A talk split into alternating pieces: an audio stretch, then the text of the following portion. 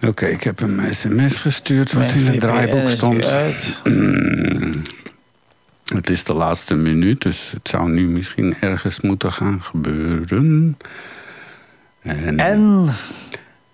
Zijn we er al? Zijn we er al? Zijn we er al? Zijn we er al? Zijn we er al? Nee. Nee, er klinkt nog muziek. Maar ja, die stream, daar zit dertig seconden vertraging op. Hè? Dus, want, uh, Wie weet horen ze ons. Of prima. Luister je op antenne echt, Chris? Nee, nee, ik, ik stream. Ja. Ja, ja, daar zit een halve minuut uh, delay op. Dus, uh, en ja, van dat mm. delay maken wij gebruik om uh, gewoon nu wat lekker te kletsen. Hè? Hoe ja, was de week dus en zo... Hoe was ja. het een week? Goeie vraag. Een beetje grijze week. Nou ja, het is nu. Uh, hebben jullie ook die enorme mist? Hier zie je bijna geen hand meer voor ogen. Mm-hmm. Ah, want uh, ja, ik ben nog niet buiten geweest, dus. Uh... Nee, nee. Dus bij ons code geel. Met enorme files. En, uh, ik heb een markt voor de deur, maar uh, het is één grote grijze toestand.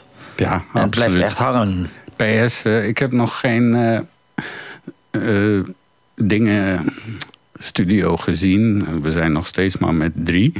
Dus uh, dit is ja. nog vooralsnog kosmisch gelul. In de loze ruimte.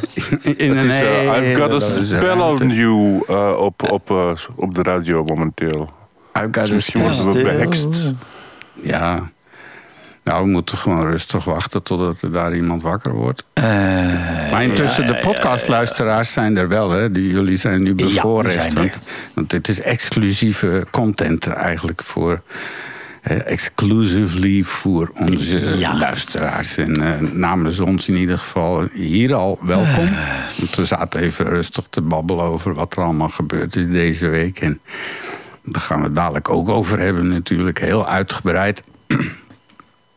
Uh, maar er was elke week weer, elke week lijkt uh, bomvol nieuws.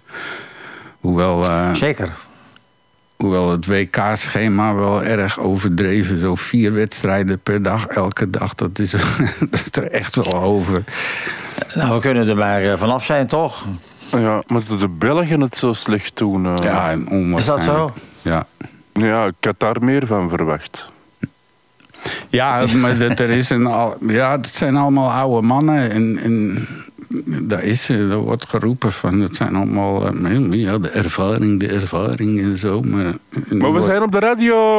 Oh, oh. Kijk eens aan. Nou, we zijn er weer. Ah, ik zie hem. Ja, nou. Hij is nu opgesprongen. Helemaal welkom aan de yes. provincie Antwerpen. Heel het volk luistert, iedereen laat alles vallen, want hier komt het hoogtepunt van de week weer aan. En uh, dat, dat vullen wij met een programma dat heet Praattafel. En uh, de hoofdinhoud. Wie is een hoogtepunt bedoel je? Is het van dat van jou of dat van de luisteraar? Beide, beide.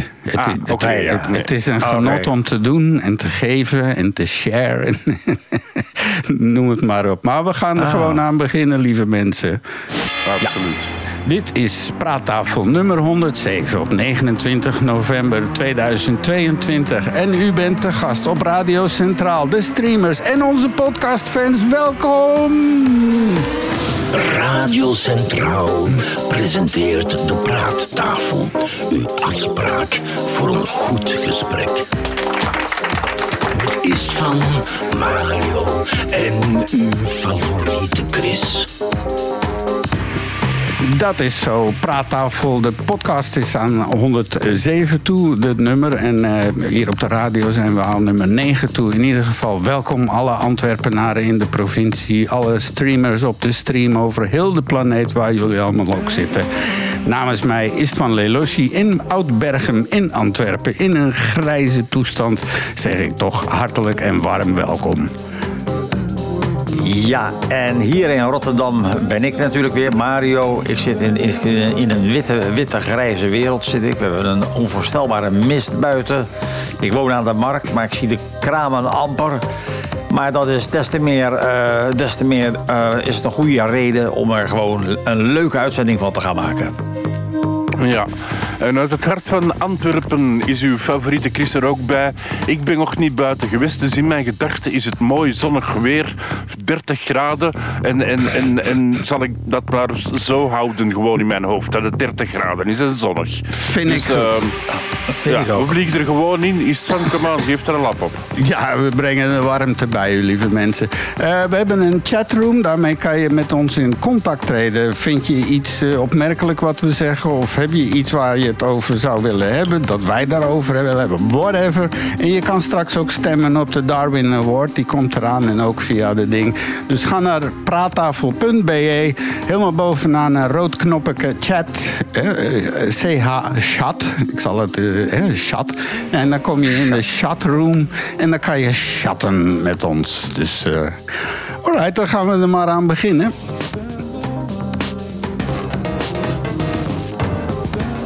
Nou, oh, dit klinkt heel erg... Uh, ja, die moet door even elkaar stoppen.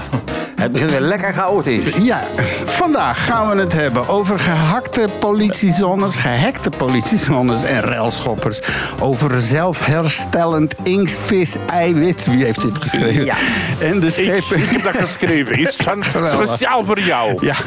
En de schepen van mobiliteit, die een beetje rare dingen deed. Geschiedkundig wordt de hele Nederlandse vloot vandaag buitgemaakt door mannen te paard. En we horen dat het Russische leger voor de helft alleen maar op papier bestaat. In elk geval hun spullen dan. Uh, plichtsgetrouw tovert is dan nog een zwart gat boven Mario. En Mario heeft het over uh, planeetkillende sterren. Nou, en daarna ja. onze favoriete Chris. Nog een, een hekelgedicht, begeleid door Mario. En dat allemaal live, live. Een unieke performance ja. staat u te wachten. Ik vond deze wel heel, heel goed. Nou. En wat ook heel bijzonder is, we horen ook twee verschillende soorten muziek nu door elkaar heen. Ja, maar ik heb toch alles uitgezet? Even kijken. Ja, er speelde maar één muziek. Nu? Nu is het weg. Nee, dat daarnet, daar net. Maar oké. Okay. Ah, oké. Okay. Het, het bewijs staat op de band. Ja. We kunnen verder. Ja, dat is links. Dat is Ambisonics. Dat is voor mensen die thuis met ambisonische quadro headphones meeluisteren. Creëren wij een atmosfeer. Uh, ja, en we kennen ze allebei. Ik zal dan maar de blurb afmaken. Hè. Dit en onwaarschijnlijk nog veel meer in onze honderdzevenste podcast. Voilà, kijk. Oké, okay, dankjewel. Dat was de Oitsmater, zoals ze dat noemen. Uh, een beetje nieuws, hè? Uh, ja, Chris, ja. Uh, ja, vervelende dingen voor de burgers aan de overkant van de rivier hier, hè? In Zwijndrecht, geloof ik. Zwijndrecht, ja. Buiten dat ze zijn vergiftigd met P F A S, zijn ze nu ook gehakt. Of tenminste, de politiezone is gehakt. En, en dat komt zo een beetje omdat... Uh, normaal is er een centrale computer de, waar de politiezone, en die is heel goed beveiligd, uh, alles regelt en zo. Er kunnen geen burgers op, normaal, zeggen ze, hè, zeggen ze. Maar in dit geval wa- was er een, een politieagent of een commissaris, ik weet niet wie, die op het idee kwam, als we dat nu eens op mijn gewone P C allemaal zetten, dat zal toch veel sneller gaan. En, en Russische hackers hebben daar dus de beveiliging gehakt en alle informatie afgehaald van nummerplaten en paspoorten en officiële documenten en uh, uh, wat nog meer, de, uh, alle rapporten over, over dingen die gebeurd zijn en foto's van, van, van ja, misdaadscènes. Kinder, ja, zelfs kindermishandeling, de meest vreselijke dingen. En de Russen hadden gezegd van kijk, als je ons betaalt, dan geven we het jou terug. En dan zetten we het niet op net. Maar de politie zegt ja, wij onderhandelen niet met hackers. Dus het stond op, uh, op het internet. Iedereen kon het inkijken. En wat je ook kon doen, als je je vriendin niet vertrouwde, of je vriend, hè, hangt ervan af, dan kon je zien of dat die op bepaalde plaatsen was geweest waar die camera die herkenning van de nummerplaten doet. En dan kon je zien hoe laat is die daar langs gereden. Dus dat kon je ook nog doen. Ja, dat klinkt toch wel heel bizar allemaal, zeg. Jongen, jongen. En, en, dat, en, en, en dan vraag ik me af hoe, hoe ze tot die daad zijn gekomen. Dat zal dan tijdens zo'n meetingje gegaan zijn van... ja, de, die politiecomputer, dat inloggen, moet je elke keer dit en elke keer dat. Uh, kunnen wij niet even een kopie keren? Alhoewel, uh, alhoewel de gaas, die kent daar wel van die computers toch en zo. Die, uh, de, doe de gaar dat is, en dat is makkelijker voor ons. Hè. Ja. Zie dat je de hackers er niet aan kunnen, hè? Nee, dat orakel. Uh, ik, ik zal er wel een, uh, iets op zetten. Dan uh, kan je downloaden. Ja, ja, ja. ja, ja. Ik probeer maar altijd ja, te bedenken hoe, hoe zoiets ontstaat. Hoe komen we zelfs in, uh, in die staat terecht van dat zoiets wordt neergezet op zo'n... En een politiebureau, out of all places. En waarschijnlijk ja, nog een Windows vijfennegentig niet. Of zo, of Windows Vista. Ja, die deed het nog. Ik heb hem al weer zitten en hij deed het nog. Ja, vreselijk. Ja, dat is gewoon heel raar. Ja, ja hoe kan zoiets? Hè? En, en waarom zijn daar geen protocollen voor? En, ja, dat is, dat is ongrijpelijk. Jawel, die zijn er. Natuurlijk zijn die er. Ze hebben hun eigen internetdingen. Maar, maar de politie van Zwijndrecht dan althans, die vonden... En, en ze vermoeden dat er nog andere politiezones dat ook doen. Uh, dat allemaal in-house nog eens op een eigen computer zitten. Omdat dat ja, sneller zal werken waarschijnlijk. En, en dan kunnen ze het allemaal bekijken uh, op hun bureautje zonder problemen en zonder inloggen. En, en ja, maar blijkbaar was het niet zo goed beveiligd. Nou, gewoon niet. Want het valt ook niet mee om het echt tegen hacking te beveiligen. Dan moet je toch een serieuze hè, een afkomst ja, van hebben. Ja, je ziet in ieder geval... De, de, de, maar ook bij de schurken zelf. Hè. Kijk eens hoe vaak die uh, zogenaamde hackvrije uh, telefoontjes... waarmee ze communiceren, hoe die toch nog ontsleuteld weten te worden. Ja, uh, het is, cyber is danger. Uh, ik ben bang dat, dat, uh, dat alles wat je op het internet... of alles wat digitaal is, uh, kwetsbaar is. Daar komt het feitelijk op neer.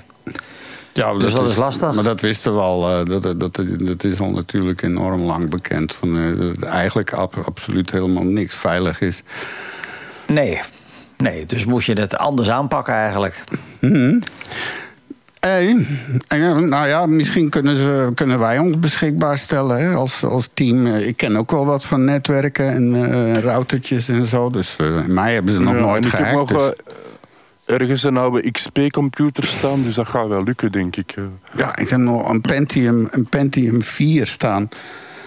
Ah, voilà, kijk. Ja, of een Pentium vijfenzeventig heb ik gehad. Dat kan ik ook nog herinneren. Dat was nog... Wauw, jij bent helemaal tot de vijfenzeventig geraakt.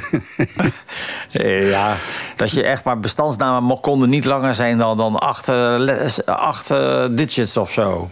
Ja, of acht, ik denk zelfs... dat ik nog ergens een Commodore vierenzestig heb liggen ook. Oh ja, oh ja, dat was mijn allereerste computer.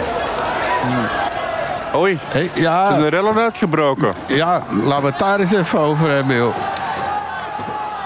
Hey, dat was even een maffe boel uh, overal. En, uh, en, en, en, en blijkt dus dat uh, ja, het was uh, ja, een overwinning, een voetbaloverwinning. Ik zie de Denen winnen van de, en ik zie de die winnen van die. Maar wat we hier nu zagen, in, in, zowel in Vlaanderen, België als in uh, Nederland. Nederland, out of all places. Waarom? Hè? En wat mij dan opviel, oké, okay, er waren railschoppers en teringleiertjes en zo, die, die eigenlijk die boel... Ja, dan zou je eerst niet beginnen bij het begin is het van... Het was maandag en het was de wedstrijd België tegen Marokko. Ja, dat weten we. Onze, onze, ja, nu wel. Onze Rode Duivels. Onze Rode Duivels tegen Marokko. En, en wie wint er? Marokko. Ja. Nu, op zich geen probleem. Voor mij toch niet, want ik ben niet echt zo'n voetbal uh, bezig. En dan denk je, ja, de Marokkanen, ze zullen wel blij zijn.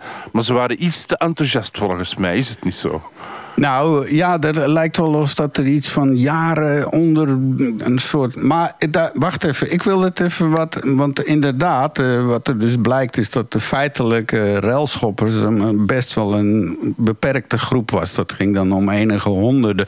Maar wat mij opviel is dat die honderden en duizenden die eromheen stonden... de meer volwassenen en zo, die niet meededen. Maar, die, maar je ziet op die video's, die staan daar met hun gsm'tje omhoog te filmen... en zo'n beetje... je lachen naar elkaar, eens kijken wat die eikels dat doen. Joh.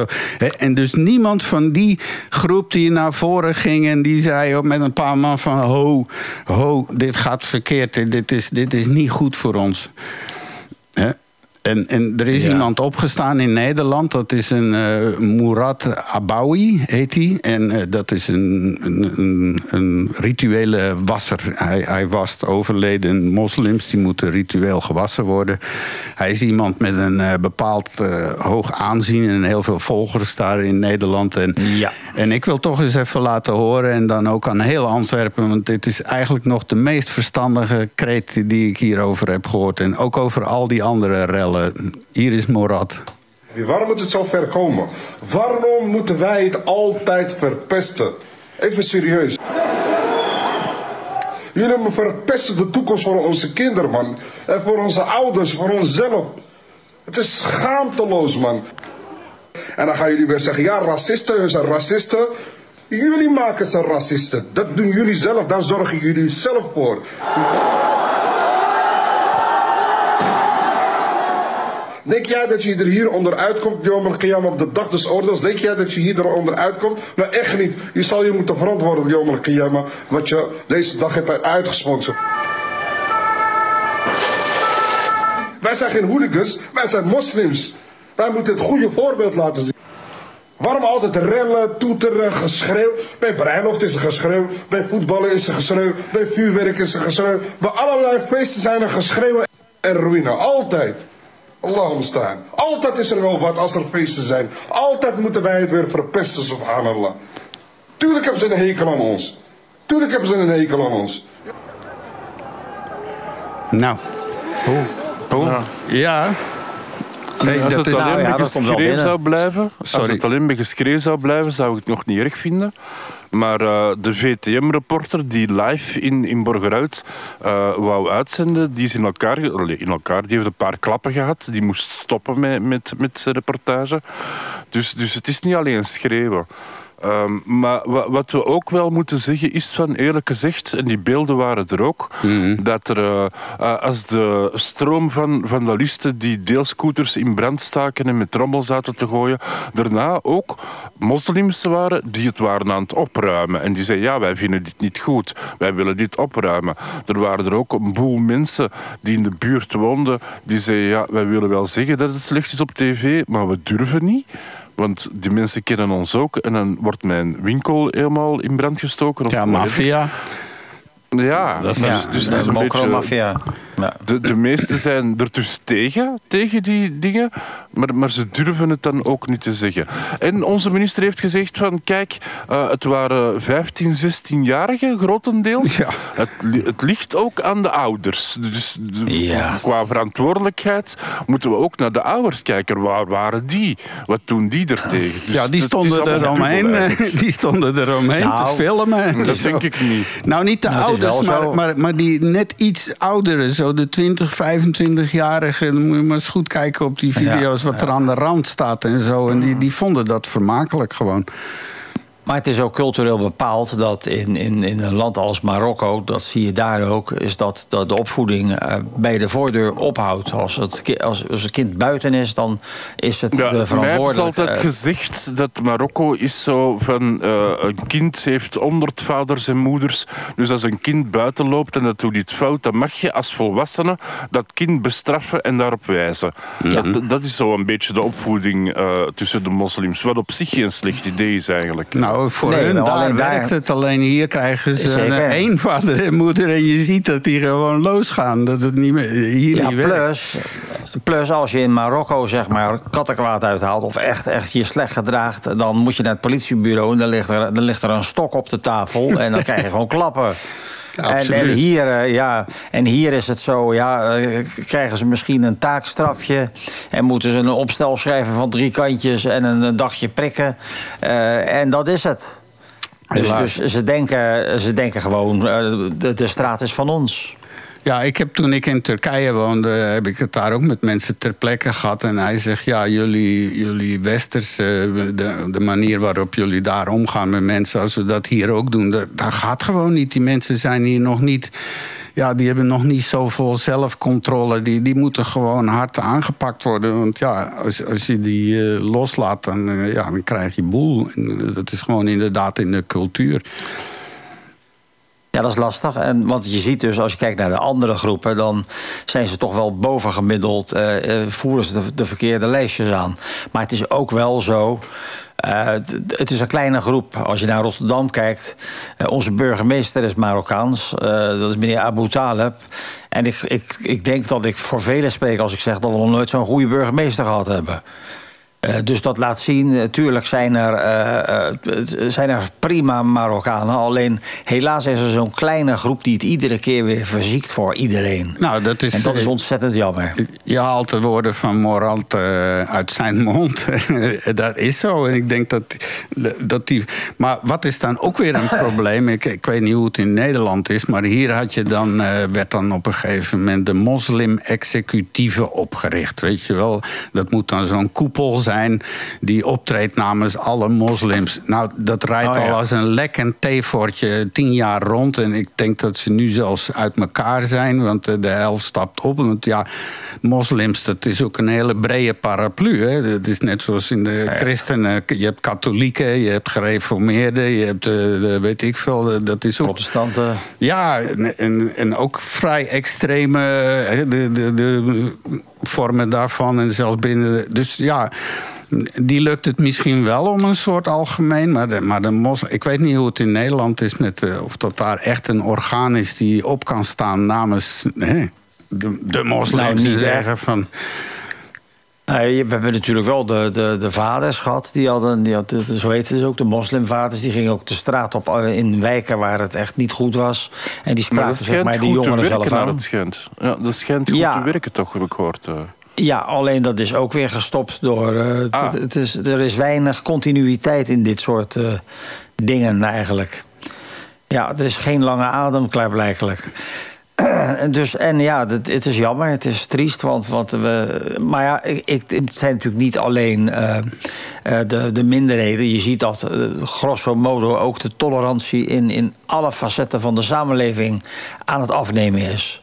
Hmm. Vind ik zelf. Dat zie je ook aan alles. Dat is in het verkeer, dat is... Uh, niemand pikt meer iets van elkaar. We hebben woke, dus dat houdt dus in...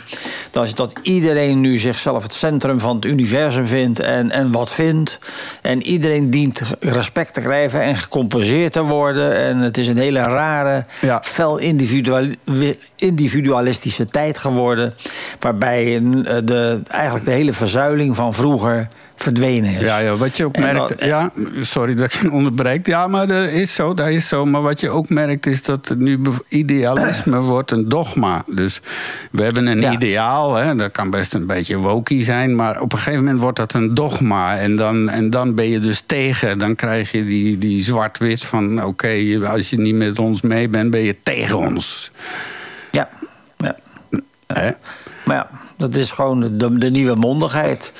Kijk, ik vind, het, ik vind het gekmakend. Ik word er echt doodziek van dat, dat bijvoorbeeld in Nederland... men zo, uh, zo maling heeft aan de politie. Uh, dat hele respect is verdwenen. Terwijl in mijn jeugd, als er schuin aan de overkant... op een kruispunt heel in de verte een agent uh, mij aankeek... en hij knipte in zijn vinger, dan kwam ik. Maar ik moet ook bekennen, als ik dat nu zou gebeuren... als er een agent aan de overkant zou staan en die knipte in zijn vinger... en die zegt, hier komen, dan denk ik van, is die vent gek geworden? Begrijp je? Dus het is toch wel, het, is, het zit ook in ons. Het zijn niet alleen de jongeren. Ja. Uh, gemiddeld genomen hebben we allemaal uh, daar een beetje last van... dat we eigenlijk uh, niks uh, pikken. Nee, nee, maar dat is, ja, dat is ontstaan in de zestiger, zeventiger... een beetje ook met de punk- en de krakersbeweging. Maar, maar ja, ook de andere... Ja. Soms maar is ook, het ook nodig dat we het niet pieken. Hè? Als je nu kijkt, eindelijk in China... Eindelijk ja. zijn ze daar op straat gekomen. Het werd ja. tijd. Heb ik voorspeld, hè? Heb ik voorspeld. Staat in het rode boekje. Zo? Ja, ik heb hier Alright. het rode boekje. Een paar weken geleden. En let op, dit, gaat, dit is nog niet klaar. Dit begint nu pas. Nee, dat is, gaat interessant worden. Maar je kan niet China vergelijken met hoe het in, in, in het Westen is qua die tolerantie. Nee, nee, maar mijn uh, ding was dat je soms wel eens moet op straat komen als de regering ja, iets zegt. Je moet niet alles pieken wat dat ze zeggen, want ze nee, weten van de helft van de tijd ook niet waar dat ze over hebben. Dus af en toe moet je wel eens op straat komen. En natuurlijk niet als je wint met voetbal, dat is een andere zaak. Dan moet je eigenlijk feest vieren. Maar, maar als het te erg wordt, dan, dan moet je wel eens op straat komen af en toe. Ik denk zelfs dat er vandaag ook een, een betoging was in, in, in België. Elke week is er wel een betoging in België. Dus ja, maar ja, het, het, het, het, het, het ziet er naar uit dat tegenwoordig iedere, uh, iedere betoging moet uitlopen op rellen. Dat, dat hoort er tegenwoordig bij, lijkt het wel.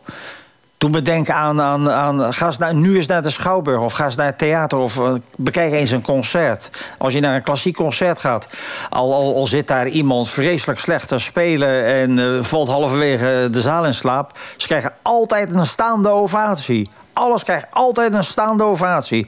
Al is het uh, helemaal niks. Uh, ik bedoel, het sluipt erin. Dat is een beetje een metafoor voor hoe het nu in, in de samenleving gaat. Uh, het, ik vind dat jammer eigenlijk.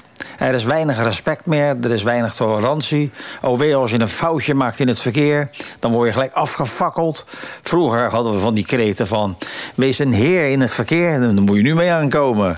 Dan gaan ze hard lachen. Ja, verkeersagressie uh, neemt ook de meest waanzinnige. We hebben dadelijk nog een voorbeeld uh, daarvan. Uh, dat is tegenwoordig ook. De, de, de mensen die uit hun auto stappen en met uh, honkbalknuppels rondrijden en zo. Dat is ook. Uh, dus je, je bent ook bang om, uh, om af en toe inderdaad je, je, je frustraties te tonen. Je, je duwt dus op de toeter aan iemand die voor je snijdt. Ja, ineens trapt hij op de rem en uh, staat hij voor je met een.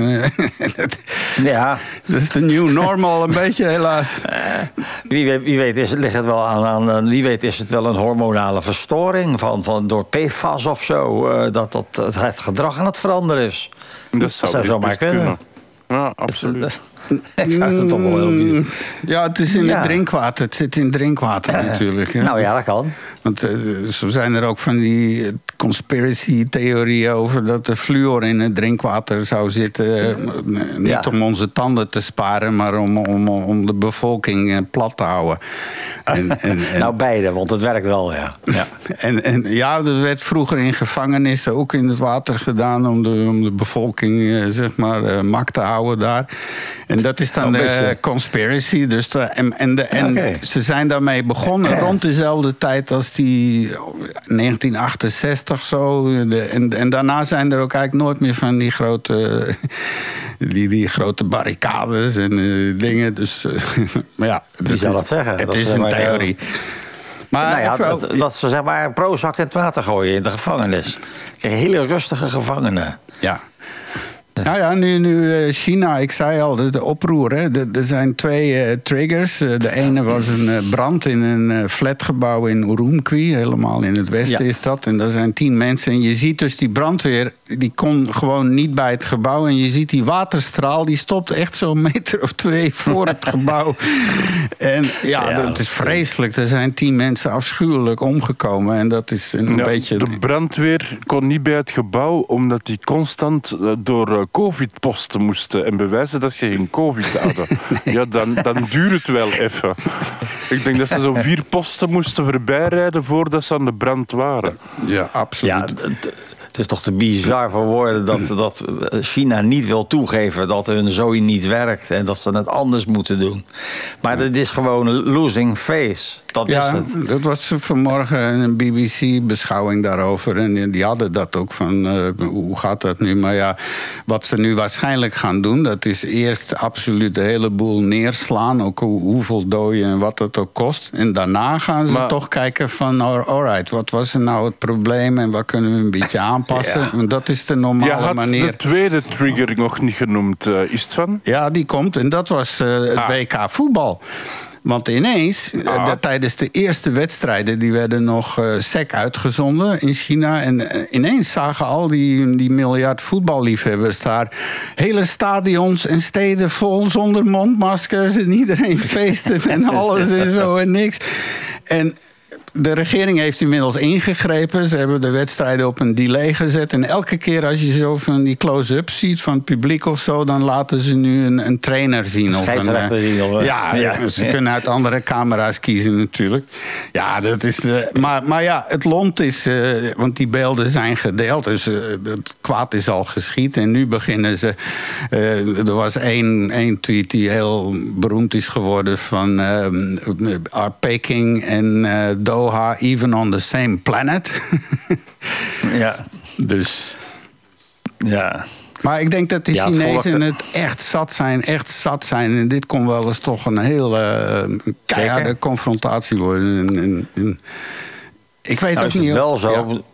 Ja. Ja, nou is het wel zo dat, dat de, de, de Aziatische geest ook uh, toch anders is dan de, de, de Europese of de Westerse geest, moet ik zeggen. Je ziet dat, dat, je, dat men daar toch veel meer uitgaat van, het groep, van de groep en veel minder van het individu. Dat mm. heb, heb ik me altijd over verbaasd. Als je bijvoorbeeld naar oh, Japan ja. kijkt. Als je Japan kijkt, uh, alle meisjes willen daar allemaal precies hetzelfde uiterste zien. Met, met hetzelfde, tenminste als vroeger zo. Ik neem aan of het laatste jaar heb ik het niet meer gevolgd. Maar in plaats van zeg maar, je te onderscheiden als puber, wil, je, wil, wil men daar uh, dat, datzelfde ideaal hebben.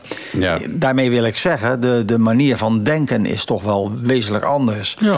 En, dat is uh, je Confucia, toch... Confucius, hè? Dus, dus de, en, en de, ja. de, de noble dictator. Hè? Dat, dat is daar het idee een beetje van... we hebben een dictator, maar die heeft het goed voor met ons, weet je wel. De, de, dat is een beetje het principe. Dus je offert je op voor het grotere geheel. Hè? Die mensen die... De, de tigers na de Tweede Wereldoorlog... Ja, die mensen die werkten daar twintig uur per dag... en uh, dit en zus en zo... En, dus inderdaad, een heel andere mindset. Ja, en, en dat, dat inderdaad, dat is het soms wel eens moeilijk te begrijpen. Daardoor zijn ze vaak moeilijk te begrijpen eigenlijk. Mm. Dat, dat is, uh, ja. Dus in, inderdaad, het, het opstaan, dat is veel minder uh, uh, uh, gebruikelijk dan in het Vrije Westen, waarin, waar iedereen voor zichzelf kan denken. Ja.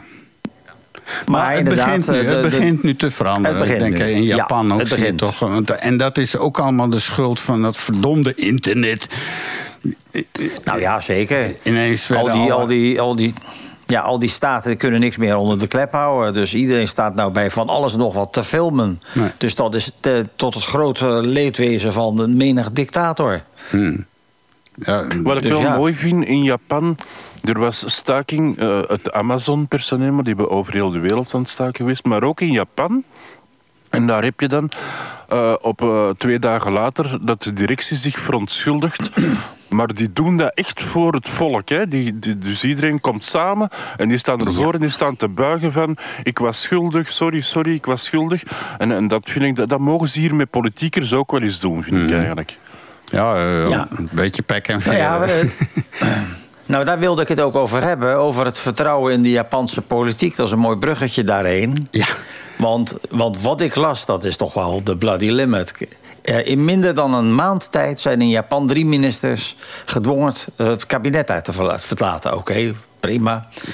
Uh, uh, Wat er daar aan de hand is, het is men, men zegt dat het een soort debakel is... en dat het een regering is die stap voor stu- stap uit elkaar aan het vallen is. Ze noemen het al een ontslagdomino. Uh, en daarbij is, uh, en dat is allemaal te herleiden tot een reeks schandalen... van de Liberaal-Democratische Partij, de L D P van ja. Kishida. En op zich, ja, oké, okay, zou je zeggen van... nou ja, er is een heel, heel veel te doen in de hele wereld... en overal heb je politiek en uh, niet overal gaat het even, even makkelijk. Maar we hebben natuurlijk gezien dat premier Abe... de voormalig premier Abe uh, natuurlijk op uh, klaarlichte dag is doodgeschoten. Dat kan iedereen hem misschien nog wel herinneren. Ja, ja. Uh, en, dat was, en dat kwam omdat de schutter wraak wilde nemen... omdat zijn moeder gedwongen was... honderdduizenden euro's te doneren aan de Verenigingskerk. Ja. En de Verenigingskerk, dat is een secte. Die wordt geleid door een domino.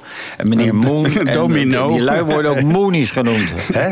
Een domino, hè? Geen dominee, maar een domino. Ja, een domino. Nee, een dominee. Maar dat is dus een hele eng, enge man gewoon... die, die denkt dat hij zelf de Messias is. En uh, ja, uh, ook heel erg uh, ant- antisemitisch. Nog één? Dus dus nog een Messias? Jezus. Ja, nee, zeker. Dus, uh, ja, dus uh, het is een hele rare man. En wat blijkt nu, die L D P, dat is de grootste regeringspartij. Daarvan is inmiddels vast komen te staan... dat uh, de helft, meer dan de helft van alle leden van die partij... lid zijn of gelieerd zijn aan die secte. Kan je dat voorstellen? Dat je, dat je in, in, in België, de grootste liberale partij, dat de helft daarvan lid is van de Scientology Church. dat, dat is toch uh, te weird voor woorden. Dat, ja. ja, ik begrijp daar helemaal niks van. Ja, en uh, Opus Dei, dat is een, uh, dat noemen ze een, een prelatuur of zo. Dat is een afdeling in de, in de katholieke kerk. En het doel is, volgens Wikipedia, het bewustzijn onder de mensen te bevorderen dat ze tot heiligheid geroepen zijn. He, dus ja. uh, dus je, als je lid bent van die club, dan moet je dus uh, heel veel prediken, evangeliseren enzovoort. En uh, ja, het is, en er zijn ranzige verhalen over, maar dat komt meestal door dat boek van uh, Dan Brown. Uh, hoe heet dat ook alweer? Dat, uh, oh ja, die, die uh, professor. Uh, ja, uh, ja de, de, Dan Brown. Uh, Het ligt op het puntje. Ik heb zo'n, zo'n cryptex gemaakt bij, met mijn drie D-printer. Die kwam daar nogal in voor. Dat sprak toch wel tot mijn verbeelding. Hè, hoe heet dat ding nou? Uh, nou nee, ja. ja, het staat op de Wikipedia. Ja. Da Vinci-code. Oh ja, en we zijn echt een oude mannenclub te worden, hè? Met z'n drieën zo. Ja, dat is gewoon de leeftijd. Maar, is maar, de leeftijd. Ja, daar werd dus een beeld geschapen van met zelfkastijdende en dit en dat. En, en, en achteraf heeft die schrijver, ik weet niet hoe vaak moeten zeggen en in de film moeten zetten van dit is fictie, dit is fictie. En want dat heeft eigenlijk niks met daar te maken. Het is best wel een brave organisatie op zich, maar... Maar ja, ik heb zo'n vermoeden is van dat je over Opus Dei begonnen was... omdat onze koninklijke, koninklijke familie daar lid van was. Oei. Want dat heb je niet vermeld. Hè? Dat nee, dat wist ik ook over. Niet. Dat is nieuws voor mij nu. Wow. Oei, oei, Mario. Ja, uh, ik kom weer terug ja. naar Nederland. Okay. Was dat de reden niet waarom dat we het over Opus Dei hadden? Nu, het goede nou. nieuws is dat onze huidige koning niet zo fanatiek is daarin. Oei. Dat was maar ja. vooral uh, Boudewijn en, en Fabiola. Dat waren eigenlijk, ik denk zelfs uh, dat die... Dat ben opgericht volgens mij, maar kom. Uh, ja. Die waren daar heel fanatiek in. Uh.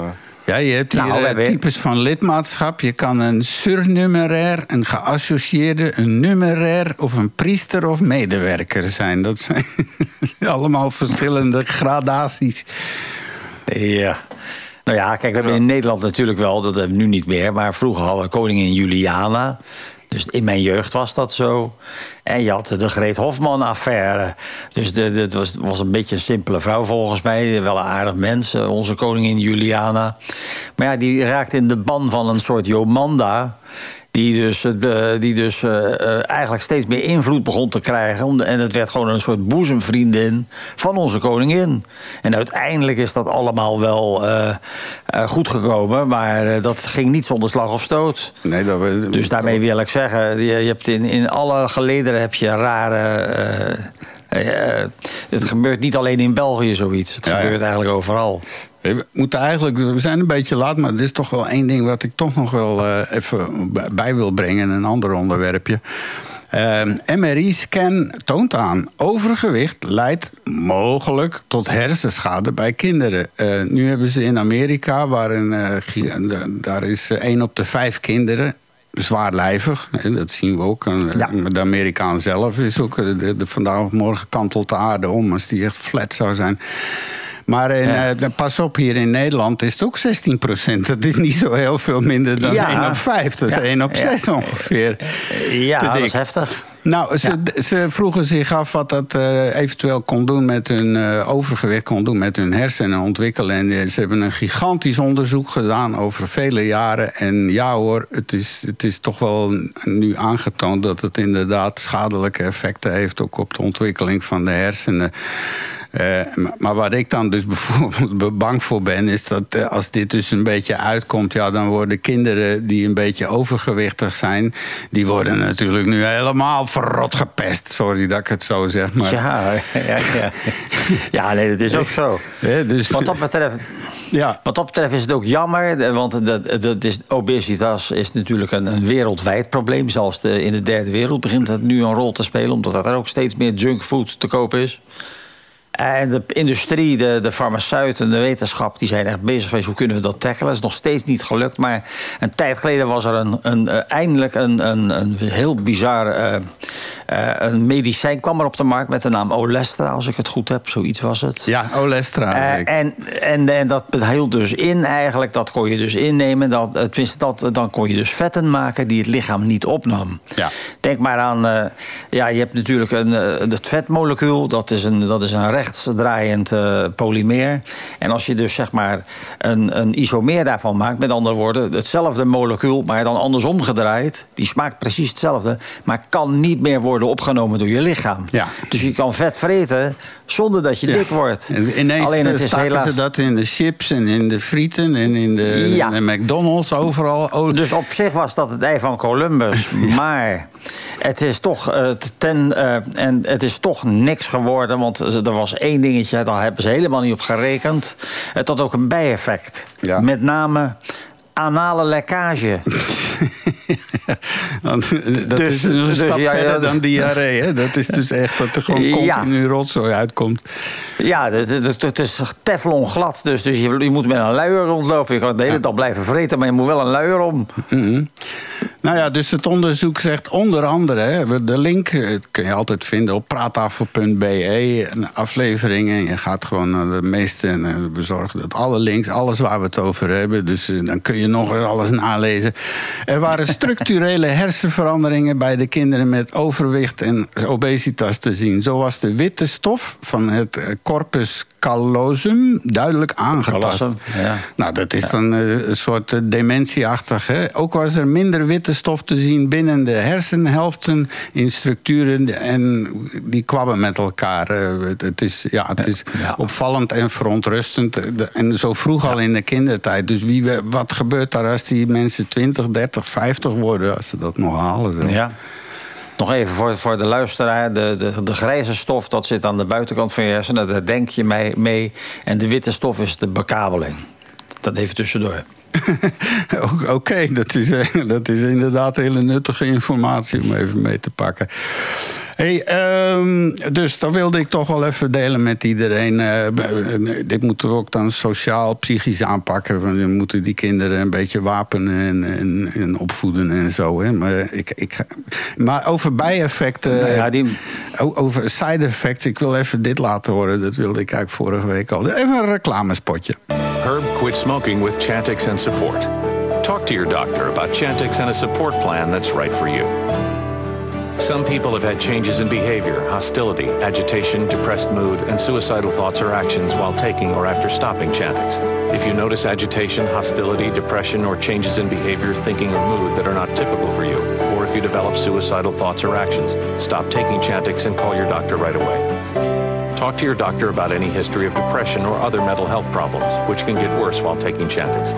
Some people can have allergic or serious skin reactions to Chantix, some of which can be life-threatening. If you notice swelling of face, mouth, throat, or a rash, stop taking Chantix and see your doctor right away. Tell your doctor which medicines you're taking, as they may work differently when you quit smoking. Chantix dosing may be different if you have kidney problems. The most common side effect is nausea. Patients also reported trouble sleeping and vivid, unusual, or strange dreams.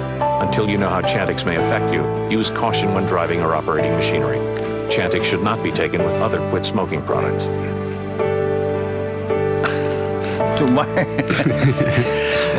Ja, als je dat hoort, dan, dan denk ik persoonlijk zelf. Ja, en dan aan het eind van... Uh, maar en ik, ik zie nu af en toe zo U S T V, maar je ziet dus al die reclamespots, die hebben allemaal van dit soort... Uh, en, en, en aan het begin maar als je dit seconden... hoort, is het van... ja. Als je dit hoort, is het van, dan persoonlijk zelf denk ik, ik zou wel blijven roken dan. Ja, dat denk ik dus ook. Hè. Ja, maar maar, maar k- k- koop eens een pakje aspirine en lees de bijsluiterlist. Daar staat ook moord en doodslag in, hè. Uh, ik denk ook eerder dat het uh, eigenlijk uh, een farmaceut is die zich probeert in te dekken tegen welke claim dan ook. Ja, ja. Amerika heeft natuurlijk een claimcultuur. Ja, ja, maar deze van Chantix, die waren, die waren inderdaad wel de king of... Uh, als je dat googelt, dan komt die allemaal bovenaan. Die waren, dat is het meest outrageous. Maar nu ook zie je dus... Ja, ik weet niet wat voor uh, allemaal medicijnen... De, de helft van alle reclames die ik zie, dat, is, dat zijn allemaal medicijnen... Dus, en ja. allemaal met uh, ja, zo elf, twaalf, dertien seconden. Nou, ik wil van mijn eczeem af en dit af en uh, dat werkt nu. Ik heb nu een mooie huid. En dan...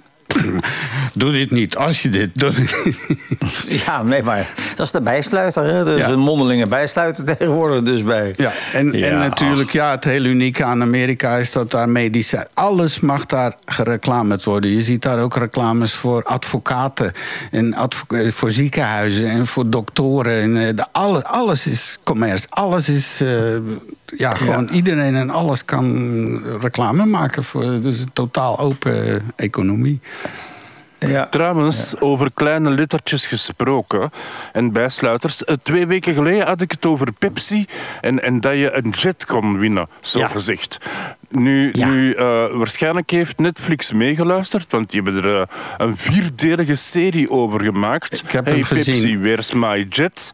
Ja. Um, dus ja, misschien moet ik wel geld gaan vragen aan Netflix, hè, omdat ze mij een idee gepikt hebben. Uh. Ja. Maar, maar dat gaat ik heb dus hem over gezien. De, over... Ik heb hem gezien. Ja, fantastisch dus over... mooi. Ja. Ja, over de kleine lettertjes, waar dat, uh, een paar mensen kijken naar de reclame van, van Pepsi. Uh, wat dat ze allemaal kunnen kopen van, van petjes en t-shirts en, en, en alles eigenlijk. Mm-hmm. En op het ja. laatste zeggen ze, en met zoveel punten kan je ook de jet winnen.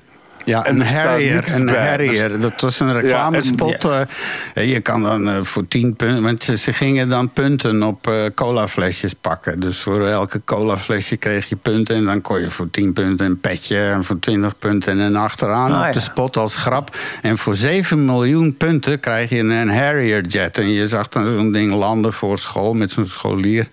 En dat was de ah, grap. Ja. Alleen die, die gast die keek ernaar en die zat te wachten van... Ja, er moet toch ergens... een disclaimer zijn van dit is een grap. En toen hebben ze dus uitgerekend dat die zeven miljoen uh, punten zou hun zevenhonderdduizend dollar kosten. En zo'n vliegtuig kost uh, zonder wapens en alles tweeëndertig miljoen. Dus de rekensom was gauw gemaakt. Dus, en dat is helemaal tot het hoog. Ik ga het niet verklappen, want ik heb hem gezien. Het is een hele... Ik ga het niet verklappen, ik heb het twee weken geleden allemaal verteld. Ja, ja, maar dus de serie zelf... Uh, nee, precies. Ah, ja. maar, maar het is toch wel goed om die... En die serie is bijzonder een mooi verhaal over het hele avontuur van die gast. Heel grappig in elkaar gezet ook. Ja. Ook heel rare mensen, maar dat is misschien typisch aan Amerikanen, denk ik. Ja, ja, precies. Die denken ook iets anders dan... dan... Allee, toch, dan niet. Ja, die zijn veel avontuurlijker als Europeanen. Als je daar iemand bent en je bent vijf keer failliet geweest... dan krijg je een duim omhoog, dan ben je een vechter. En uh, wow, wow, hier ben je één keer failliet... dan ben je meteen, uh, kom je in uh, sociale onderlaag terecht... en je kan, weet ik veel, niet eens meer stemmen of zo. Dat is echt vreselijk. Maar ja, daar is het eerder een uh, van, nou, uh, you get up and go again. Maar goed, dat is voor een andere keer. We moeten even door, jongens, want uh, het, is tijd, right. het is tijd voor... Uh... Ja. Wat we kunnen leren van de natuur.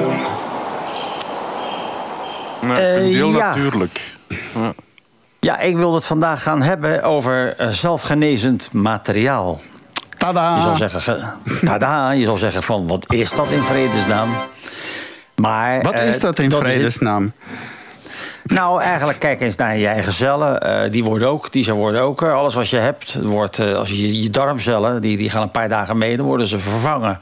En zo blijft het geheel intact. Uh, dus wat je zou willen, is een, je zou graag een, een materiaal willen ontwikkelen dat zichzelf herstelt.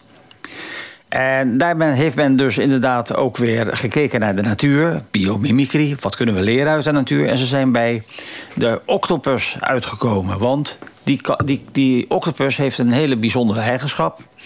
Een octopus heeft uh, wat ze noemen uh, zuignap uh, ringtanden. De ringtanden, die, uh, dat moet je echt, voor, echt naar zoeken. Dat is, uh, het is namelijk zo, sommige van die tentakels, die hebben die ringen...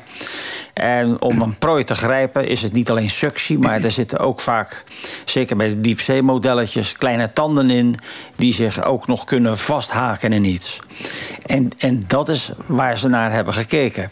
Want het zijn dus inderdaad... het worden gebroken om zeg maar, een, iets, iets vast te houden. En als die tanden gebroken zijn van die, die op die tentakels zitten... die kunnen zichzelf genezen. Okay. Dus de zachte delen in de eiwitten... die helpen de gebroken eiwitten weer samen te smelten in water. En de harde delen die over zijn, die worden gebruikt om de structuur weer te versterken en op te bouwen. Mm-hmm. Nou, dus men wilde eigenlijk iets zoiets gaan ontwikkelen. Want materialen die steeds rep- repetitieve beweging ondergaan, ontwikkelen vaak kleine scheurtjes. Die kunnen uitzetten en het stopt dan. En inderdaad, we hebben natuurlijk wel, er zijn wel uh, zelfherstellende programmeerbare materialen. Maar die, die er nu zijn, die zijn niet zo goed. Dat betekent eigenlijk uh, dat, dat het heel lang duurt eer het, uh, eer het genezen is. Vaak meer dan vierentwintig uur. Het heeft heel veel beperkingen, waaronder vereisten. Voor, uh, je moet chemicaliën daarvoor gebruiken.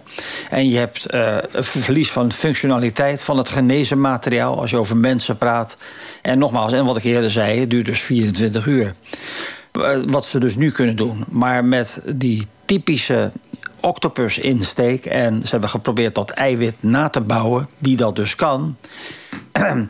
Daarmee hebben ze dus proeven gedaan. Het is, het, het is nu zeg maar min of meer werkend. En de genezingsperiode van vierentwintig uur is teruggebracht tot een seconde. Dus onze op eiwitten, tenminste, zij zeggen dus, ze hebben dus op eiwitten gebaseerde zachte robots gemaakt die zichzelf onmiddellijk kunnen herstellen. Hmm. Dus uh, eigenlijk is dat ongelooflijk. Oei, oei, oei, zelfherst... Dit klinkt een beetje eng. Ze hebben nu die hersentjes ergens. En nu hebben ze die zelf dingen. En vandaag of morgen komen zo twee, drie, vier van dit soort dingen. Zo. Ik heb ineens een Frankenstein-achtig toekomstbeeld van. nee, ja, nee. Ja, nee, het is natuurlijk, een, uh, het is natuurlijk meer dat, uh, de, uh, die zelfherstel, dat zelfherstellen, dat is wat het heel bijzonder maakt. Ja. Het is een polymeer. Een polymeer, dat is, je hebt monomeren, dat is gewoon één molecuul. En heb je datzelfde molecuul, maar er zit een heleboel, er zit er een, een, een, het wordt zeg maar een ketting van datzelfde molecuul, dan, dan noem je het een polymeer. Ja. Nou, dat polymeer wat ze hebben gemaakt, dat uh, is inderdaad helemaal volledig gebaseerd op wat een inktvis kan. Uh, en inderdaad, kijk eens naar de mogelijkheden. Ten eerste is het zo, uh, het is een biomateriaal. Dus er wordt geen aardolie voor gebruikt om het te maken. Wat men dus nu wel moet doen. Mm-hmm. Uh, probeert te doen met aardolie. Maar de, die aardolie is natuurlijk eindig. Dus we zullen uiteindelijk ook een, een, een economie krijgen zonder aardolie. En dan is dit natuurlijk ook een, uh, een, een polymeer waar je, uh, die op, die op uh, zeg maar, uh, organische wijze is geproduceerd. En die is biologisch afbreekbaar. En die, daar belast je helemaal niks mee. Dus uh, je, kan, je kan denken aan toepassingen als, uh, denk maar aan implantaten. Maar ook niet alleen in de medische wereld. Je kan er ook van alles mee maken. Van t-shirts tot en met uh, flessen, zou je kunnen zeggen. Wow. Uh, zit er een gat in je fles, dan repareert de fles zichzelf. Dat klinkt natuurlijk, dat is, dat is natuurlijk te bizar voor woorden als je er goed over nadenkt. Dus uh, nou, dit niet over tien jaar of zo. Over tien jaar is het heel gewoon, jongen, heel gewoon. Ja, en het mooie is wat ze dus nu hebben, is dat, dat ze noemen het een biomimetische polymeer, die biologisch afbreekbaar is. Het, je, kan het, uh, het kan, je, kan het, uh, je kan het oplossen met een zuur zoals azijn. Het polymeer kan ook gerecycled worden tot een poeder. En die poeder kan je weer verwerken tot het exactezelfde zelfherstellende polymeer. Want hij herstelt zich weer naar de oorspronkelijke staat. Dus dat betekent dat dit dus eigenlijk nu een, een fantastische manier is om uh, zeg maar, uh, met die materialen om te gaan. Oké. Okay. Ja, dus twee tegelijk. Twee tegelijk. Als jij de jouwe naar links pant, dan doe ik de mijne naar rechts. Oké. Okay, ja, ja, ja. maar, maar dat zijn toch wel waanzinnige uitvindingen. Hè? Ja, het ja. zal nog wel lang duren eer dat op de markt komt. Maar ik, ik, ik blijf me verbazen over de creativiteit van de mens. Ja, dat is, dat is inderdaad ook wetenschap. En dan hoor je altijd van, wat is een wetenschapper? Wat, dat zijn gewoon kinderen die op dingen... Waarom, waarom springt een was, wasknijper dicht? He, waarom? Ja. nou, nee, dat is ja. gewoon een, een wetenschapper. Je wil gewoon exact weten waarom alles dat gebeurt. He, dus dan nou ja, dat is ook al dat op ieder, iedere universiteit in het eerste jaar zegt men ook van uh, uh, uh, neem niets voor waar aan, zoek zelf alles uit. Dus uh, je moet eigenlijk do your own research. Alles En nou, met name, uh, je moet alles ter discussie stellen. Alles. Ja.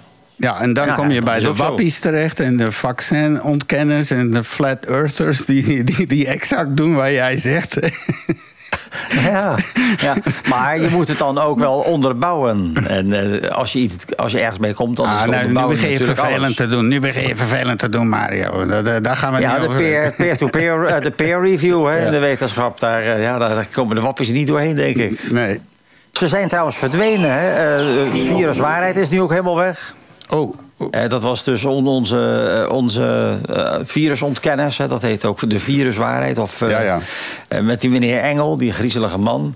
Maar ja, uh, ja de, we hebben geen corona meer. Dus ze zijn allemaal zichzelf aan het omscholen. Hè. Het worden nu Poetin-wappies. Ik heb nogthans gehoord dat de corona terug uh, op komst is. Uh, maar ja, dat heb ik dan gehoord. Dat er terug meer mensen in het ziekenhuis opgenomen worden. Mm. Of, of meer. Maar langs de andere kant, de ja. corona-app is weg. Dus ja, hoe kun je het dan weten? Ja, nee, ja, ja. Nou ja, ze kunnen het wel zien in het riool met name. Dat is best wel een hele goede indicator. Je kijkt gewoon naar of je het in het riool kan vinden. Dus dan, dan moet je in het riool gaan zitten om te kijken of dat er corona-opkomst is. Ja, ja. Nou, sterker nog, je moet gewoon een monster nemen. Nou, nee, je moet gewoon monsters nemen van, van je rioolwater. Ja. En dan kan je zien uh, hoe, hoe vaak het virus daarin voorkomt. Uh, dat en en hoeveel cocaïne stabiele. er wordt gebruikt en hoeveel dit en dat. En hoeveel bloem, ja. bloemkool mensen eten en zo. Ik, ik weet niet wat je nou, daar ja, nou je het zegt. uit kan halen. Nou ja, wat nou je het zegt, er is inderdaad in Nederland is er alarm geslagen omdat het water duurder gaat worden. Omdat het steeds moeilijk wordt om al dat soort rotzooi eruit te filtreren. Dat zal wel zijn, ja. ja dat is het dat, gewoon dus... laten zitten. Die cocaïne, kom aan, laat dat gewoon zitten. Ja, maar dit, het is niet alleen cocaïne helaas. Het is van alles en nog wat. Dus, uh, ja. Ik heb zelfs ja. ooit eens iets gezien dat ze er uh, goud uit weten te halen of zo. Uh, heel bizar, maar oké, okay, daar gaan we het een andere keer over hebben. Want dit was, uh, dit was natuurlijk... Uh, onze... Mario verdwaalt in het land van de kinderen. Van de natuur. Hé hey jongens, uh, we moeten vrolijk door naar het volgende. Het is de Darwin Awards. Normaal hadden we die aan het begin van het programma gestoken. Maar het is nu bijna twaalf uur. Dus in het uh, volgende uur van deze show kunt u uh, meestemmen live uh, via de chatroom. Uh, want wij hebben nu namelijk een blokje Darwin Awards. Er worden twee kandidaten ja. voorgesteld. En uh, ja, de Darwin Awards spreekt voor zichzelf. Dat hoeven we niet iedere keer uit te leggen. Maar uh, wie wil de eerste voorstellen? Jij waarschijnlijk is het van? Ja, oké. Okay. Ja, ik heb... uh, waarom? Uh, oh, wacht, ik moet even via een andere browser. Uh, ik heb hier geen uh, abonnement. Uh, jongens, ja, want ik zie dat er twee kandidaten zijn inderdaad. Uh, de, de, de, de tweede gaat over vier jonge vrouwen. Die sterven bij een poging om een selfie te maken bij een waterval. Lijkt me heel spannend. De schepen van mobiliteit achtervolgt een vrouw die hem geen voorrang geeft. Haar collega's werkten hem tegen de grond. Een bijzonder punt vanavond op de Zwevegemse gemeenteraad. Er is een uh, schepen van mobiliteit. Uh, die heeft een uh, verkeersagressie gepleegd. En uh, hij zette vier weken geleden de achtervolging in op een vrouw die hem geen voorrang van rechts had verleend. Hij volgde haar zelfs tot in de kleedkamer van haar werkgever. Ja, en daar liep de situatie uit de hand. Gelukkig niet uit de broek. Wij zochten uit en, uh, en uh, nou ja, dus de, de verkeer... Ja, dus dat is het verhaal. Een Franse vrouw verleende een wagen geen voorrang en, enzovoort, enzovoort. Nou, ja. Hij heeft haar ja, daar fysiek... hadden we het net over. Geen enkele to- tolerantie dus. Ja, maar je bent schepenen van mobiliteit of je bent het niet. Hè? Ik denk dat hij zijn werk nogal redelijk serieus nam. Maar leg eens even uit, wat, wat is een schepen van mobiliteit? Een, een wethouder van verkeer, zeg ah, maar. Een, een schepen is een wethouder, wat je in Nederland een ah, okay. wethouder zou noemen. Ja. Dus ja, en, en, ik bedoel, ja, dat is natuurlijk wel een hele opgefokte toestand. En, uh, dus er komt nu een gerechtelijk onderzoek enzovoort. Dus ja, ik zou zeggen, de wethouder die moet maar geen wethouder meer zijn. Die moet eerst maar eens in therapie gaan. Wat denk je ervan? Dat is de eerste. Ja, en, en... Nou... En inderdaad. Stappen met drugs nemen, waarschijnlijk ook. Nou, ik vind het wel heel bizar dat iemand uh, inderdaad zich zo kan laten gaan en zo opgefokt is omdat iemand geen voorrang verleent. Ja, natuurlijk is dat vervelend. Maar daar hadden we het dus net over. Dat dat, dat lontje ongelooflijk kort geworden is. Ja, en hier zegt dus ook van... Uh, Schepen de Sloveren is altijd de eerste om anderen terecht te wijzen wanneer ze iets fout doen. En dit zou in de doofpot moeten? Dat zou ik niet correct vinden. Dat is dan heel aardig uit. Jongen, jongen, jongen. Oh, ja. Hey, ja. Dat was kandidaat één. Uh, dan hebben we er nog één. En die moet ik even kopiëren. Dat zijn inderdaad de vier uh, meisjes. Onfortuinlijk. Uh, ja, je ziet inderdaad, er is zo'n sport om, om selfies te maken. Op, uh, waar mijn maag meestal van omdraait. Bovenop die uh, antennes van flatgebouwen. Van die mega wolkenkrabbers. En dan klimmen ze helemaal tot het puntje van uh, zo'n antenne. Bliksemafleider. Dat draait mijn ja. maag. Maar in dit geval...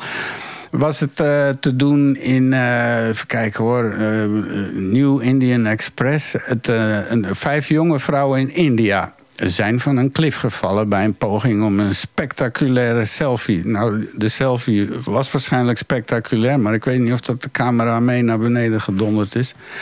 Vier van de vijf overleefden het niet en verdronken nadat ze in het water kwamen. Ja, goh, als je niet kan zwemmen, dan, uh, dat is natuurlijk heel vervelend.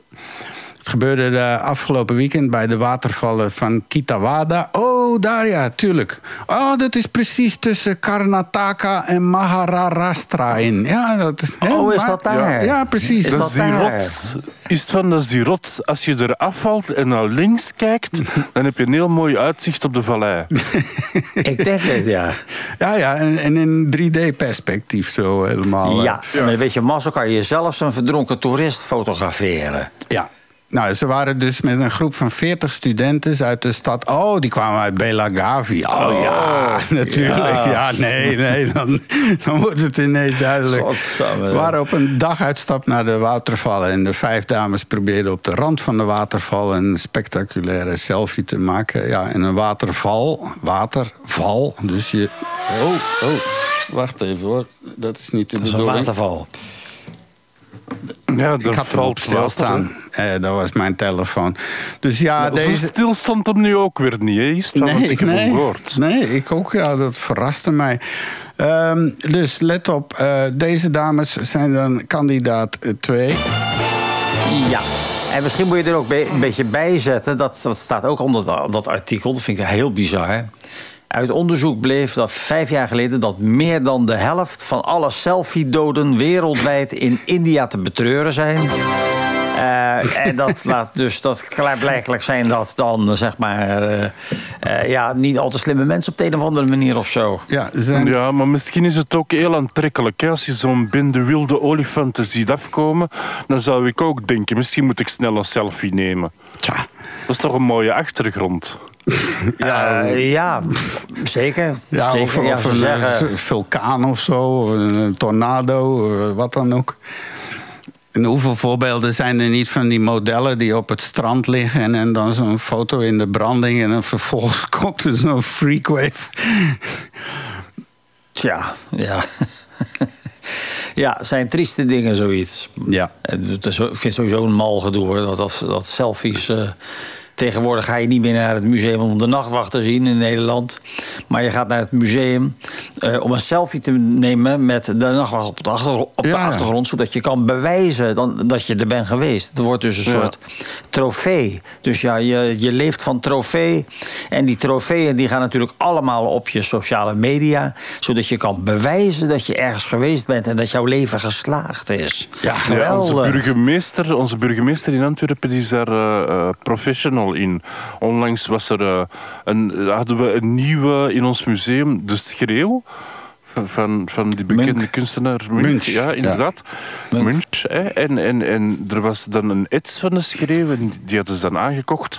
En, en ja, altijd een selfie, hè, de burgemeester, met zijn uh, uh, kunstwerken op de achtergrond. Die is daar heel gespecialiseerd in. Uh. En dan ook een hoop meme's achteraf, maar dat is een andere zaak.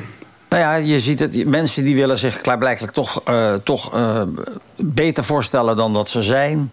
Uh, iedereen is, lijkt wel zichzelf te pimpen. Uh, dat kan je al zien aan de foto's. Met die, al die meisjes met die duckfaces. Maar ook het feit dat iedereen die uit eten gaat zijn eigen maaltijd op het internet zet. Mm-hmm. Ik bedoel, waarom? Waarom? Dat is eigenlijk de enige, de enige reden kan zijn. Je kijk weet niet eens naar mij. Het heb hier, sorry, want Chris die, die heeft wel eens de neiging heel af en toe om. om, om oh. Oké. Okay. Uh, ja, nou. Elke dag bijna, Chris. Oké, okay, okay. Daar gaan we het ergens anders over hebben. Ja, maar aan de andere kant, Mario, jij hebt ook geen Facebook, hè? Dus jij hoeft dat ook niet te doen. Nee, nee dat jij is hebt waar. Geen sociaal heb geen leven. Je hebt gewoon helemaal geen sociaal leven. Je, je bent nee, gewoon een zonderling. Een, een, een, een niet-mens eigenlijk. Ja, ik ben een zonderling, absoluut. Ja, ja jij zou ja. misschien heel goed passen in die Opus Dei-structuur. Hè? Want die zijn ook celibatair. En, en die okay, ja. doen alleen maar gewoon dingen die nergens kwaad doen en zo. Hè? Uh, ja. Eh? Nou ja. Alright, hey, ja, jongens, we moeten een beetje tempo maken. Uh, ik, ho- ik, tempo, hoop, tempo. Eh, ik hoop dat we alles gehad hebben. Dus er zijn er twee kandidaten. Je kan ons uh, chatten, vinden. En je kan straks ook stemmen op de website praattafel punt b e. Dat is na deze show. Uh, en dan tijdens de show kan je nog naar onze chatroom komen. Uh, via de praattafel punt b e. Het rode knopje. En laat maar eens weten wat je er hiervan vindt tot nu toe. Yes. Ik hoorde nog iemand ademhalen, maar, uh, maar het zal dan wel weer uh, goed zijn. Hè? Eens even kijken. Ja, de, oh ja, wacht even hoor. Uh. De hysterische historie op tafel. En door nou. onze Chris. De, en deze wordt behoorlijk Absoluut. hysterisch weer, deze historie. Is het waar? Ja, het, ja. Het, het, het speelt zich af in de winter van zeventien vierennegentig... naar zeventien vijfennegentig. Het was toen extreem koud in Nederland. In België waarschijnlijk ook. Maar vooral in Nederland. En daarom dacht de Nederlandse vloot van, weet je, we gaan uh, ons in, in Texel leggen om te beschermen tegen een storm. En ze, het was ook oorlog. Ja, het was altijd oorlog, maar toen was het ook oorlog. Dus al de, heel de Nederlandse vloot, en dat waren, dacht ik, uh, boep, boep, boep, veertien schepen met achthonderdvijftig kanonnen. Dus dat was toen wel wat. Uh, ging dan in Texel liggen en het vroos dicht. Ze, ze waren allemaal vastgevrozen. Nu op zich zou je zeggen, dat is geen probleem. Maar het probleem was dat de Fransen... Uh, uh, de, de Fransen, waar dat ze oorlog mee hadden, vonden het dan een leuk idee om de zeeën uh, of de schepen aan te vallen te paard. Dat is hm. ook de enigste zeeslag die ooit te paard is gebeurd. En hij was ook uh, gewonnen door de mensen te paard. Want de Nederlanders die gaven zich onmiddellijk over. Um, En dan heb ik ergens een beschrijving van uh, in het boek van Napoleon door een zekere Marshall. En die beschrijft het als de halveloze mannen droegen de driekleur. Dat zal dan de Franse driekleur geweest zijn. En zongen het verschrikkelijke lied van de Marseille van Fleurus tot aan de Rijn. En veroverden de forten van Vlaanderen en de forten van Holland en Brabant. En trokken Antwerpen en Rotterdam en Den Haag binnen. En donderden op hun paarden over het ijs om met naakte, naakte zwaarden. Just like. Is van... Sorry. Ja, just like. Just like, hè. Naakte zwaarden. Dus de slagvloot van Holland te veroveren. Um, dat is de enige keer dat er ooit dus een zeeslag is gewonnen te paard. door, de, door de Franse huzaren. Want die, die hebben dat gedaan. Oké. Okay. Bijzonder slim, ja, maar, maar eh, nou, het gelukje was natuurlijk dat de zee bevroren was. Maar ja, daar hadden de Nederlanders aan moeten denken natuurlijk, hè. Ja, het waren mm. geen zeepaarden, dat is duidelijk. Ja, nee, uh, maar heel bijzonder dit. Ja, absoluut. Alright. Nou, dat gaat zeker de annalen van de, hè, onze geschiedenis in. Uh, we zetten ook een link hierover in de, in de show notes die je kan vinden natuurlijk op onze website praattafel punt b e. Uh, dan gaan we naar het volgende blokje. U luistert naar Roomtje Koslas aan de praattafel.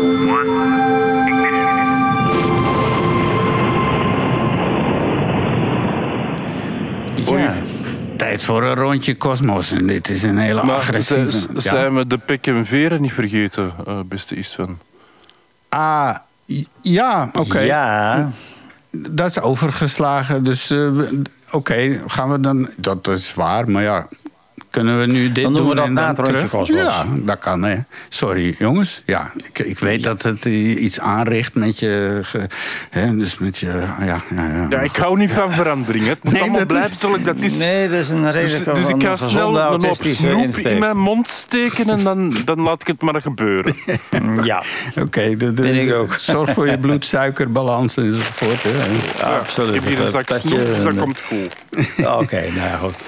Alrighty, Mario, als we net bekomen ja. zijn van het voetballen... dan kom jij af met Planet Killing Stars. Ja. Nou, kijk, het is grappig. Tenminste, ik vind het is heel boeiend om te zien hoe mensen proberen... hoe de wetenschap probeert het universum te verklaren. Dus ze weten steeds meer, maar er zijn nog steeds heel veel geheimen. Dingen die wij niet weten of die wij niet begrijpen. En uh, het levensloop van sterren, daar is ook nog steeds heel veel niet over bekend. Maar er is dus nu een, weer een nieuw onderzoek geweest... die weer een nieuw, nieuwe insteek hebben gevonden om bepaalde fenomenen te verklaren. Uh, met name uh, gaat het over uh, of sterren hun planeten hebben opgeslokt of niet. Want je hebt dus heel veel sterren, dat weten we nu dankzij uh, eerst de Hubble en nu de James Webb-telescoop... weten we dat zo'n beetje iedere ster wel wat planeten uh, heeft, zo'n beetje. En de vraag is... Uh, Uh, hoeveel zijn het er?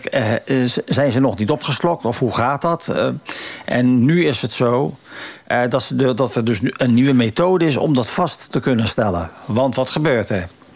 Je hebt eigenlijk sterren in twee soorten. Je hebt hele grote sterren.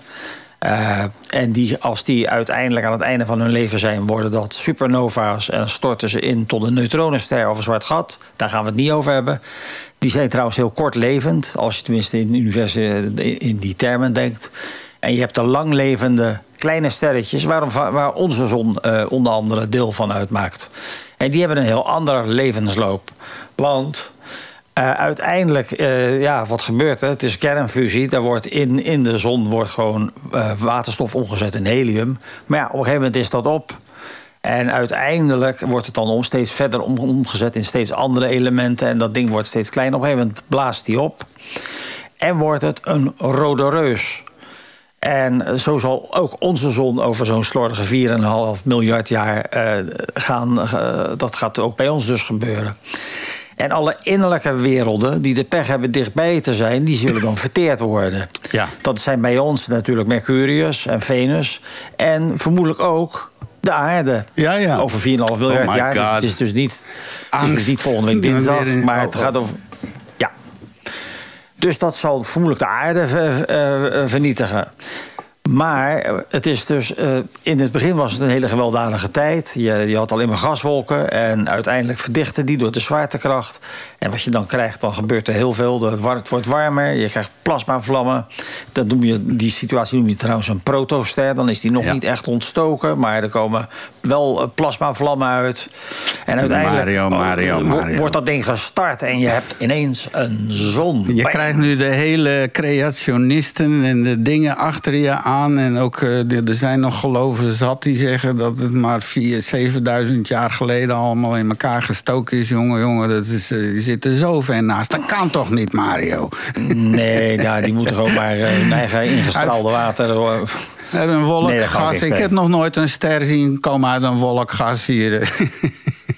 Do your own research, hè? Do your own research, zeg ja. jij toch? Maar kijk, ja, ja zeker. Nee, dat, het is inderdaad. Dit is gewoon wat men nu weet. Ja. En uh, kijk, de energie van een ster is meer dan voldoende om een planeet volledig te vernietigen. Ja. Uh, dus uh, dat, dat weet iedereen. Ja. Maar als je dat wilt bewijzen dat een ster een van zijn planeten heeft vermoord... Uh, dan moet je kijken, uh, dan moet je naar die ster zelf kijken. En helaas kunnen we alleen de buitenkant zien. En dankzij de spectrografie kunnen we dan vaststellen... wat, wat, uh, wat er in die atmosfeer zit, in die buitenstraling om een zon... En als je elementen aantreft die zwaarder zijn dan helium, dan weet je, dan heeft hij een, uh, zeg maar een ster opgeslokt. Want alleen die elementen, die vind je in ja, planeten ja. en niet in, in de zon. Dat is net zoals maar, in het riool uh, kijken van... Uh... Ja, alleen helaas is het zo dat die metalen van een opgeslokte uh, planeet, die zitten dan aan de buitenkant van die zon, maar die zijn zwaarder dan helium. Dus die, die zakken uiteindelijk, die elementen, richting de kern. Ja. En kan je het niet meer zien. Okay. Dus, dus, en dat, dat duurt een, een half miljard tot een miljard jaar. Dus, oh, okay. je, uh, dus dan betekent het dat je niet weet of die daarvoor die periode ook nog planeten naar binnen heeft gewerkt. Hmm. En dat zou men toch wel graag willen weten, want dan ben je weer een stap verder in het verklaren van het universum. En, dat en nu is er dus allemaal. een onderzoek. Ja? En nu is er dus inderdaad een onderzoek die dus een methode heeft gevonden om dat wel vast te stellen. Dat noemen ze de tweelingparadox. Want het is zo. Uh, heel veel sterrensystemen bestaan uit twee sterren. Dubbelsterrensystemen zijn dat. Dus die draaien een beetje om elkaar heen. En ze hebben nu inmiddels een aantal dubbelsterrensystemen gevonden, waarbij dus de een wel metaal in zijn, in zijn buitenkant heeft zitten en de andere niet. En, dan, en als je dus die situatie, als je de boel dan kan correleren, dan kan je dus uiteindelijk vaststellen Uh, dat bepaalde systemen, uh, zeg maar, uh, waar, dat, dat, dan kan je dus vaststellen dat er dus inderdaad planeten zijn verdwenen in, uh, in, in, die, in, in een van die sterren, zal ik maar zeggen. Mm-hmm. Dus uh, het is dus een bewijs van planeticide, zo noemen ze dat. Oké. Okay. Beetje een bizarre naam. Uh, dus, dus ze kijken hoe zwaar de ster is en hoeveel pla- planetair materiaal die heeft verbruikt. Maar over het algemeen is het zo dat helaas sterren die metalen minder dan een miljard jaar vasthouden. Dus om dat bewijs te vinden moet je dus een ster vangen die jonger is dan een ongeveer een miljard jaar oud. Ja, ja, oké. Okay. Uh, en met dit systeem hebben ze dus, uh, is het dus mogelijk om... Uh, tenminste hebben ze weer een nieuw inzicht om uh, een stapje verder te kijken van hoe werkt het universum? Doe die nog eens, die kwam een beetje zacht. Die, die moet je wat harder zetten. Ja, ja. We zetten de masteringploeg er nog op uh, volgende keer. Uh, nog ja, even, nee, maar ik, ik, ja? ik zeg het nog even. Ik zeg het nog even. Ik, moest, ik, ik moet iets aanvullen. Uh, kijk, uh, het, het is dus zo dat de, de crux eigenlijk is dat uh, als een ster uh, zo'n planeet heeft verzwolgen, dan zakt hij uiteindelijk naar die kern, die metalen uh, die aan die rand zitten. Ja. Maar die, dat materiaal heeft een andere dichtheid. En, en, en, en die, dat zorgt voor stromingen die dus de metalen sneller naar beneden slepen dan alleen de zwaartekracht. Okay. Dat is wat ze kunnen meten, dat had ik moeten zeggen. Alright. Ja. ja, want we krijgen hier nou al commentaren van uh, astronomie punt b e en zo. Ja, maar je, ja, nee, je krijgt nu de thumbs up, het is goedgekeurd. Oh, gelukkig. Hey, uh, ja, je kan nog steeds terecht in de chatroom. We hebben nog drie kwartier te gaan. Dat is ongeveer een, uh, een periode van het voetbal. Maar tegenwoordig plakken ze er zomaar minuten aan. En soms wel tien of zo. En, oh, oké, okay. nou ja, laten ze ja. maar lekker spelen. Uh, nog even snel één dingetje. De James Webb die blijft voor uh, nieuws zorgen. Hij heeft aan een, uh, aan de atmosfeer van een exoplaneet gesnuffeld en ruikt, quote-unquote, uh, rotte eieren.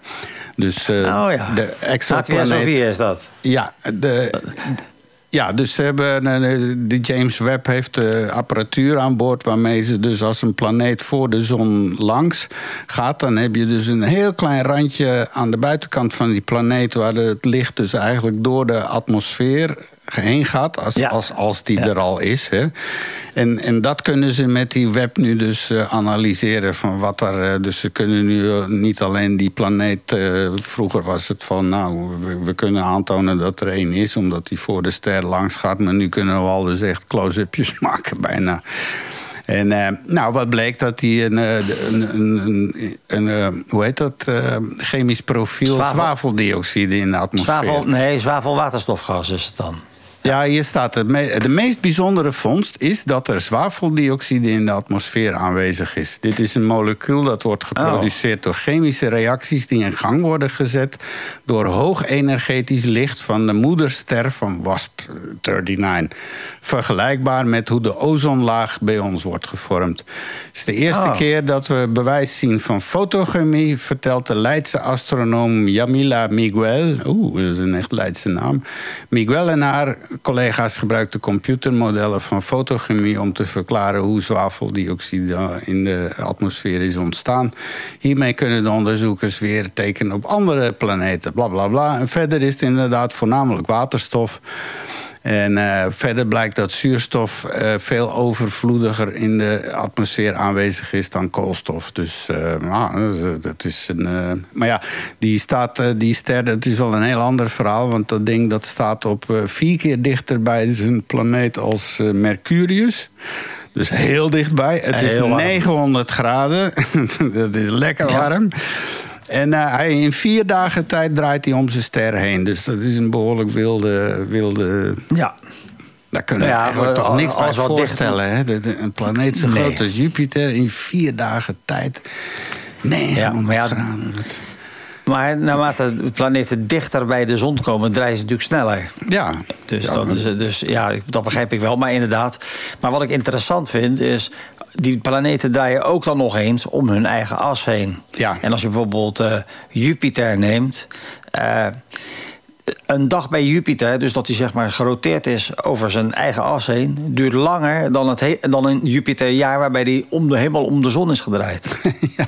Dus je hebt dus planeten waarbij een uur langer duurt dan een jaar. Oh, kijk eens. Nou. Dat is toch heel bijzonder. Ja, dat, dat, dat is uh, dat je denkt van, hè? Dat is even van inderdaad. Hé, wat? Oh ja, nee. Uh... Ja, binnenkort, binnenkort moeten we maar weer eens met een publiekje gaan werken. Ik vond dat toch wel fijn, maar uh, we zoeken wel een ander onderkomen voor. Uh, Alleen dan zonder klagende mensen. Ja, nee, dat gaan we gewoon doen. Ja, die, we vragen aan de ingang een uh, ondertekening van een formulier dat je positief. We doen Qatarese, wat die Qatarese deden met die voetbalfans. Je mag gratis komen, maar je moet alleen maar positieve berichtjes uh, delen. Ja, ja, ja. Nou. Anders moet je opzouten. Ja, en dan ineens dus geen bier. Geen bier, twee wat, dagen uh, voor die dingen. Wat uh, Poetin doet natuurlijk, hè, de mensen negen euro geven, maar ze moeten dan wel af en toe juichen en applaudisseren. Ja, all right. Nou, wat een sloeberig verhaal is dat ja. eigenlijk. Hè. Jongen, jongen. Mooi brugje naar Poetin. Hey.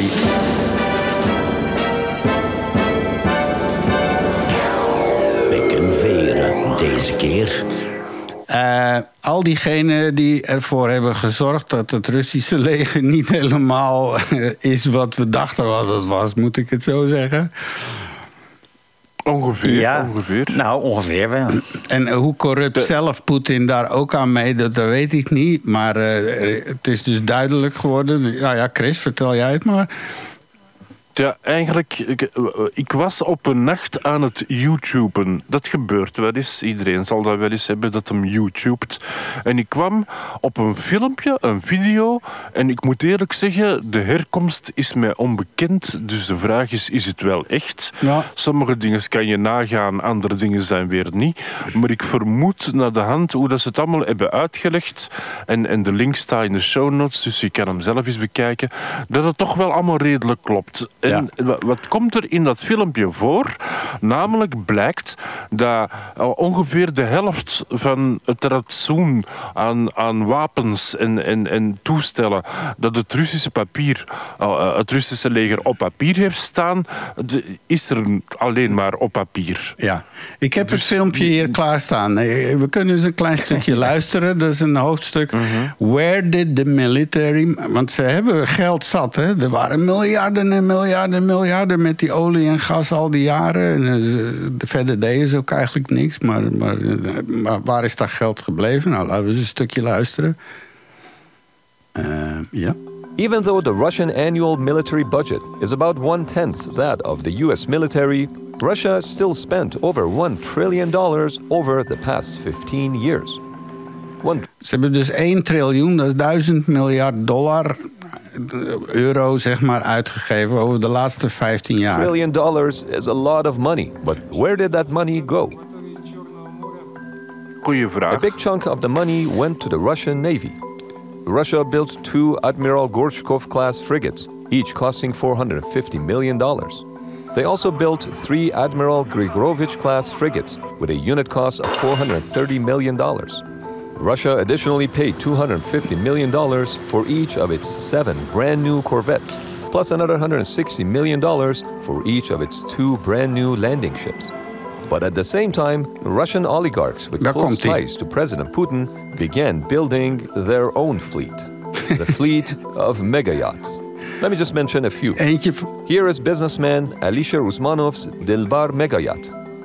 vijfhonderdvijftig miljoen. Roman Abramovich's four hundred miljoen. And this one is former deputy chairman Igor Sechin's Amore Vieiro. Oh, dat is maar een kleintje, honderdtwintig miljoen. Russia spent three point two billion dollars building new warships. President Putin's oligarchs spent just over four point one billion dollars building their own mega yachts. Wauw. Ja. Nou, daar zijn nou, we. Dus, nou, nee. Dus die oligarchen hebben meer geld uitgegeven in die vijftien jaar aan hun eigen superjachten dan, dan dat ja. er geld naar de Russische marine is gegaan. Nou, nee, wacht even. Rusland heeft natuurlijk een enorm groot vlaggenschip, hè? Oh nee, die hebben ze niet meer. jawel, jawel, die is er wel. En, en die is begeleid, standaard, met een sleepbootje. Want die valt constant stil. Dus ze moet constant terug naar de haven worden getrokken. Uh, okay. uh, uh, het probleem is dat de helft van hun tankje gewoon niet bestaat. En de andere helft rijdt maar half en is heel weinig beveiligd. Ja. Uh, op een gegeven moment ja. zie je een filmpje van een soldaat. Die zegt van, ja, dit zijn explosieven. En dat is zo'n, zo'n blokje T N T, wat dat ze bij de A-team constant gebruikte vroeger. En die pakt dat uit en dat blijkt een blokje hout te zijn. Ja. Dat is helemaal geen explosief. Ja, die moet je in de brand steken en dan weggooien. Dat ja, is het dat, natuurlijk. Waarschijnlijk, ja. dat, is, dat is gek genoeg. Dat, dat zit aan de buitenkant van een tank. Dat is gek genoeg beveiliging. Want een raket die daarop vliegt, die veroorzaakt dan dat dat spul ontploft. Waardoor die, ja, dan heft dat de impact van die raket op en zo. Dus ja, dat is de bedoeling. Maar ja, dan steek je de blokjes hout in. Want je kan dat T N T niet betalen. Nee, nee, explosieven. Ja, d- exp- explosieven, ja, hè. Dus ja. Dat is een blokje en dat plak je tegen een gebouw. Je steekt daar een ontsteker in en dan op afstand duw je op een knopje en dat explodeert. Ah, op die dus manier. Explosieven. Ah, ah, okay. En dat is ingepakt ja. in een papiertje voor veiligheid en die pakte dat uit en dat is gewoon een houtblokje dat erin ja. zat. Nou ja. En, en de vliegtuigen hebben ze ook. Die werken goed, dat ze niet spontaan neerstorten.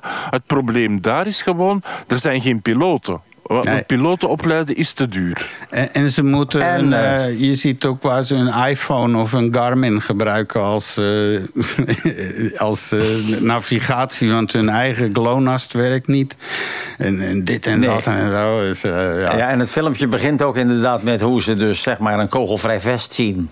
Ja. Dat is een stuk blik. Je ziet in het begin, filmpje begint ze leggen de twee over elkaar heen en ze schieten met een pistool en dat gaat dwars door die, ja. door die stalen platen heen. Dat is gewoon blik. Ja. Dus uh, het is een uh, club, Not What You Think uh, is het kanaal. En dat is toch een kanaal met um, dikke twee miljoen abonnees. Dus goed bekeken. En uh, die hebben wel uh, goed hun huiswerk gedaan, denk ik. En uh, de link, zoals gezegd, ook onder andere in ja, de show notes. Ik heb nog één, één opmerking daarover. Want je zei in het begin, in, in hoeverre doet Poetin daarin mee? Eerlijk gezegd, ik denk dat hij er absoluut niet in meedoet. Ik denk dat hij echt gelooft, als hij die papieren krijgt van die kolonels die die aankopen doen en, en blokjes zout hebben besteld in plaats van explosieven, dat hij echt gelooft dat dat daar is. Oh, ik denk dat dat, dat een van de redenen is waarom dat hij die oorlog is begonnen. Ja. Hij heeft gezien, ja, we hebben zoveel tanks en zoveel vliegtuigen en zoveel explosieven. Dus ja. we gaan er gewoon voor. Maar ja. dan blijkt dat de helft er gewoon niet is. Nee, en, en dan wat er niet is ook slecht werkt. En, en dan ook nog niet ja. willen vechten. En, en ik bedoel, verouderde ja. tactiek. En er is nu een vloed van video's van, van die Russische die nu aan het front zijn gesmeten. En die staan daar met, ook in dat filmpje, ze krijgen dus geweren die ontworpen zijn in achttienhonderdnegentig. en die ja, al in opleiding. Hun opleiding. Ja, hun opleiding is ook met, met wapens die uit karton zijn geknipt. Oh ja. Wat bizar, hè? Ja, maar dat is, dat is dus echt een... Tra- ja. Ik vind het eigenlijk tragisch voor die soldaten. En zeker diegenen die ja. daar niet willen vechten. Want die worden als kanonnenvoer... Gewoon, want er nu al beginnen ze over een volgende. Maar ik bedoel, of Poetin... Ja, Poetin, ja, iemand die hem gewoon geen goed nieuws brengt... dat kan natuurlijk niet, hè? Want net zoals Stalin nee. en, en die soort types... Dat, je wil alleen maar goed nieuws. Dus die generalen die hebben gezegd... ja, we hebben die uniformen, ja, die liggen in de loods... en ja, natuurlijk, enzovoort... Dus, dus ja, die krijgt een heel vals uh, zelfbeeld van wat er eigenlijk uh, aan beschikbaar is aan, uh, aan militaire kracht en uh, alles en zo. En, uh, een soort van, ik ben onoverwinnelijk enzovoort. Nou, en, dan, nou ja. en het was allemaal in drie, vier dagen de bedoeling zou dat het in drie, vier dagen over zou zijn. Dus, ja. uh, nou. Maar ja, trouwens... Kijk, nog een puntje, die, die oligarchen met hun superjachten, die vier biljoen of hoeveel was die, die zijn allemaal wel in beslag genomen. Hè? Dus die, die, ja. Ja. die lagen ergens in Frankrijk en zo en die zijn daar allemaal in beslag genomen. Ja. Maar ja, wat je ziet is inderdaad gewoon... Een, ik denk zelf dat Poetin geen adviseurs heeft of had... maar een hofhouding. Dus mensen die eigenlijk alleen maar hem willen... willen uh, dus, uh, hoe zeg je dat... Ja, de kleren van de keizer. Te komen. Beetje ja, kleren ja. van de keizer verhaal en zo. Ja, wij hebben het machtigste ja. leger, staat klaar voor u. En wij zullen vechten en wij doen alles wat u zegt. Oh, supreme leader en zo. Maar uh, ja, en, en hij heeft ook die miskleun gemaakt met die moeders. Hè? Dat, ik weet niet of je dat gezien hebt. Uh, hij heeft dus voor, van de week zat hij dan uh, aan tafel met een stuk of tien, vijftien moeders... van zogezegd omgekomen. En, en hij zat daar, ja, ik voel jullie pijn en natuurlijk... maar ja, sterven voor zo'n uh, Rusland is natuurlijk een eer en dit en dat. En, en een paar grin, zo, jankende moeders van mijn zoon en dit... maar hij is wel gestorven... En, het is zo'n kotsen. En natuurlijk, de volgende dag kwam eruit dat die moeders allemaal... die waren of echtgenotes van hoge medewerkers... of van uh, speciale Poetin-lik-clubs... Ja. Uh, die, die, die hem achteraf ja. misschien nog een blowjob zouden bezorgen... Dus dat was ook allemaal... Maar en dat heeft in Rusland gezien. Nu heel veel kwaad bloed gezet. Nou, ik heb die moeders gezien, een blowjob zou ik er toch niet van willen hebben. Nee, maar ja, als je Poetin heet, dan is eigenlijk alles welkom. Ik weet niet of dat okay. daar nou storm loopt met, uh, met, met knappen. Weet ik van. Want hij is ook niet meer getrouwd, hè? Hij is gescheiden. En je zag okay. hem altijd zo op paard met een blote bast daar in, uh, in Siberië yeah. en uh, judo. Dus ja, wat is die? Is die misschien zelf misschien een homo toch? Weet je. Dus, wie zal het zeggen? Het is, het is wel een, hij heeft wel geprobeerd echt een cult om zichzelf uh, te vormen. Ja, dat doen nou ja, alle uh, dictators. Dat, dat is van, dat standaard. Ja. Nee, maar dat ja, is uh, standaard. Dat uh, staat in het handboek voor de dictator. En uh, dat boek bestaat trouwens. Moeten we eens een keer... Uh, uh, maar als het er niet is, moeten we dat schrijven. Hè? Want zo, zo heel moeilijk is het niet. Nee, maar je moet toch niet aan denken dat als je in België... dat zeg maar, de leider van het parlement in zijn blote bast op een paard zit... met daarachter uh, zijn kabinet in blote bast. Nee. Nee, Mark Rutte op nou, zijn fiets. Nou, die Mark Rutte had ik wel willen zien dan. Ja, nee, Rutte op zijn fiets, hè.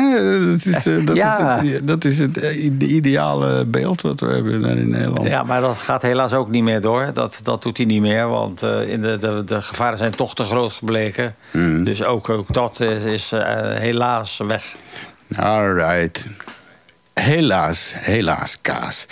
Hey, hiermee ruiten we het blokje pek en veer af. De link naar de video, die moet je zeker eens bekijken. Dat is heel goed gedaan, lekker vlot gemonteerd. En uh, ja, het is toch wel interessant om te zien. Ja, hoe meer weten is slimmer zijn enzovoort. En dan is het nu tijd voor een volgende. Uw favoriete quiz brengt u gedichterbij... Ja, en het klopt. Is weer dat moment waar we onze linkerbrein... na al deze informatie en nieuws en kennis en moleculen en zo... nu gaan we naar de rechterkant van het brein. Naar de gevoelens, de emoties, de dichterlijke kant van de mens. En dat doet iedere week feilloos onze favoriete Chris. Ja, wist je dat in het nieuwe Dikke van Dalen zijn bijna duizend Engelse trefwoorden toegevoegd. Oef. Zoals inclusief en, en meeting en zo, die toestanden. En, en dit gedicht, daar zitten tien procent van die nieuwe woorden in. En het is geschreven door Joep Omdro. Mm-hmm. Uh, ja. Ja. We beginnen er gewoon. Het is een hekeldicht, dat moet ik ook nog wel zeggen. Ja. Het noemt ook hekeldicht.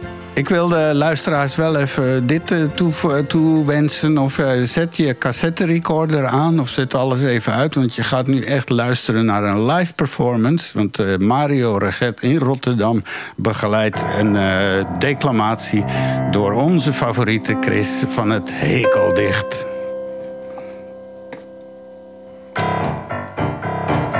Rot op met je welkomstdrankje. Ik wil geen al-inclusief bandje. Rot op met je kaasplankje. Hoepel op met je afdankertje. Krijg het rambam en het apenzuur. Met je bubbel en je bittergarnituur. Rot op met je koopkrachtplaatjes, lulpraatjes en gevoelstemperatuur.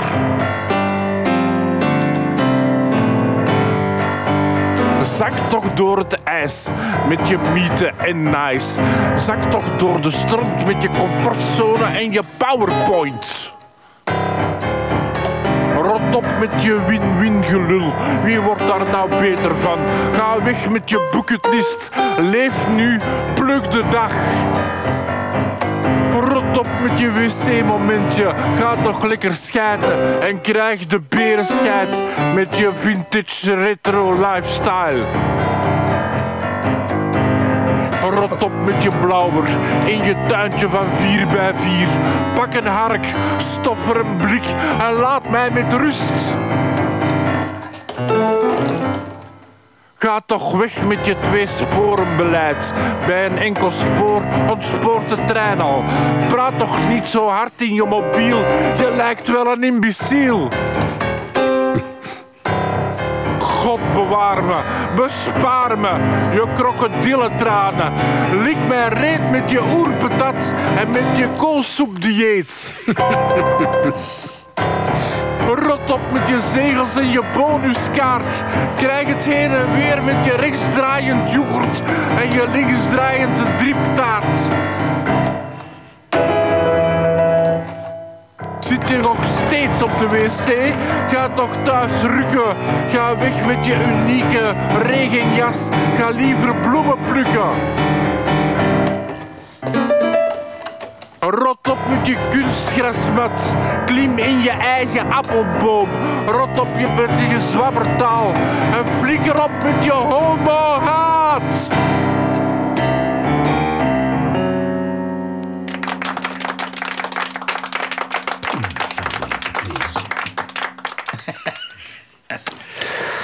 Mensen, nou, waar, waar hoor je zoiets nou nog op de ethergolven of door de, door de internetstreams heen? Dit was een live performance.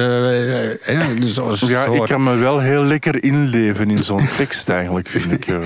Ja, ja. Het, ik herken wel een beetje de stijl van, uh, hoe heet die, de nachtburgemeester van Rotterdam ook alweer? Uh... Uh, Deelder. Ja, Deelder. Deelder. Ja, ja. Die, die kwam ook met zulke soort dingen af. Uh, zo kort en uh, te gek. Ja. Ja. Ja, een bijzondere man. Hij is er helaas niet meer. Hij is, hij is ook vertrokken. Mm-hmm. Ik kan me ook een van zijn laatste interviews herinneren. Dan zei hij van, uh, er werd gevraagd van, geloof je in, in, in, in uh, leven na de dood? Toen antwoordde hij tegen, tegen die reporter, tuurlijk is dat er zo. Als jij dadelijk straks dood bent, gaat het leven hier gewoon door. Wetenschapsnieuws, de laatste inzichten. Zulke mensen moeten we hebben. Hey, jij kom, ik dacht, ik, ik, van de week kwam ik een uh, artikel tegen op het, uh, en ik dacht van, nou, als iemand mij dit kan uitleggen, dan moet jij dat wel zijn, Mario. Dus een, uh, een, een D N A van een iemand, er is D N A getrokken, hè? Dus uh, ja. toonde aan dat een moeder uh, was ook haar dochters oom. Dus het is een ja. D N A-gewijs. Hè? Dus, en nu dan ja. een artikel hoe wetenschappers dit hebben opgelost. En, uh, ik was nu wel heel... Hoe kan je nou in godsnaam een, een moeder hebben die de, bij een D N A-test ook blijkt haar dochters oom te zijn. Ah. Ja, nou ja, kijk, het punt is, het, uh, genetisch kan, uh, er zijn ra- rare uitzonderingen in de biologie. Dat is heel bizar. Ja. En ik, het zou zomaar een chimère kunnen zijn. Ja, dit is het ook, hè? Als je het artikel, uh, dus uh, dit, uh, dit uh, de antwoord op dit medische mysterie, uh, dus ontstaan bij zo'n, uh, een, het was eigenlijk een vaderschapstest, een ouderschapstest of zo voor een verzekering. Ja. En, uh, en ja, de, de genen van een verdwenen Een tweelingbroer die bleken nog aanwezig in het D N A van de moeder. Dus dat zijn, noemen ja. ze menselijke chimera's. Dus dat zijn mensen met D N A van meer dan één embryo. Ja, en eigenlijk is het een mengsel van twee soorten. Uh, het, is, het komt uit uh, het Grieks. Het is een mythologisch uh, schepsel, de chimera. Werd meestal beschreven als een samenvoeging van delen van een leeuw, een geit en een slang. Dat is dus de achtergrond van het woord. Maar in de biologie bedoelen ze dus het voorkomen van uh, verschillende genetische achtergronden in één enkel individu. Mm-hmm. En er is over het algemeen geen duidelijke oorzaak aan te wijzen. Het gebeurt heel af en toe. Uh, in bijvoorbeeld bij een chimera kan bijvoorbeeld de lever gevormd worden door de cellen van het ene embryo, terwijl de cellen van het andere embryo zorgen, zorgen voor de vorming van de nieren.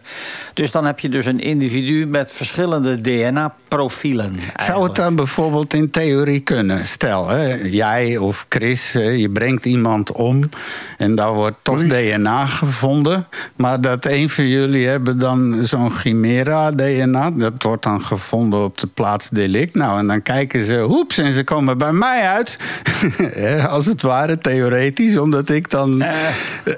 datzelfde D N A... Ja, maar jij bent geen familie van mij. Is nee, maar... Mezelf. Ze eerder bij een broer of een zus bij mij uitkomen. Bijvoorbeeld, ja. Ja. ja. En dan, ja, we hebben u op want, de plaats... In, in eerste instantie dacht ik van... Ah, het gaat over zoiets typisch Nederlands, gelijk de familie Flodder. Waar dat de zuster ook de tante is van de broer. Maar, maar het is ja, ja. dus echt wetenschappelijk. Dus, uh.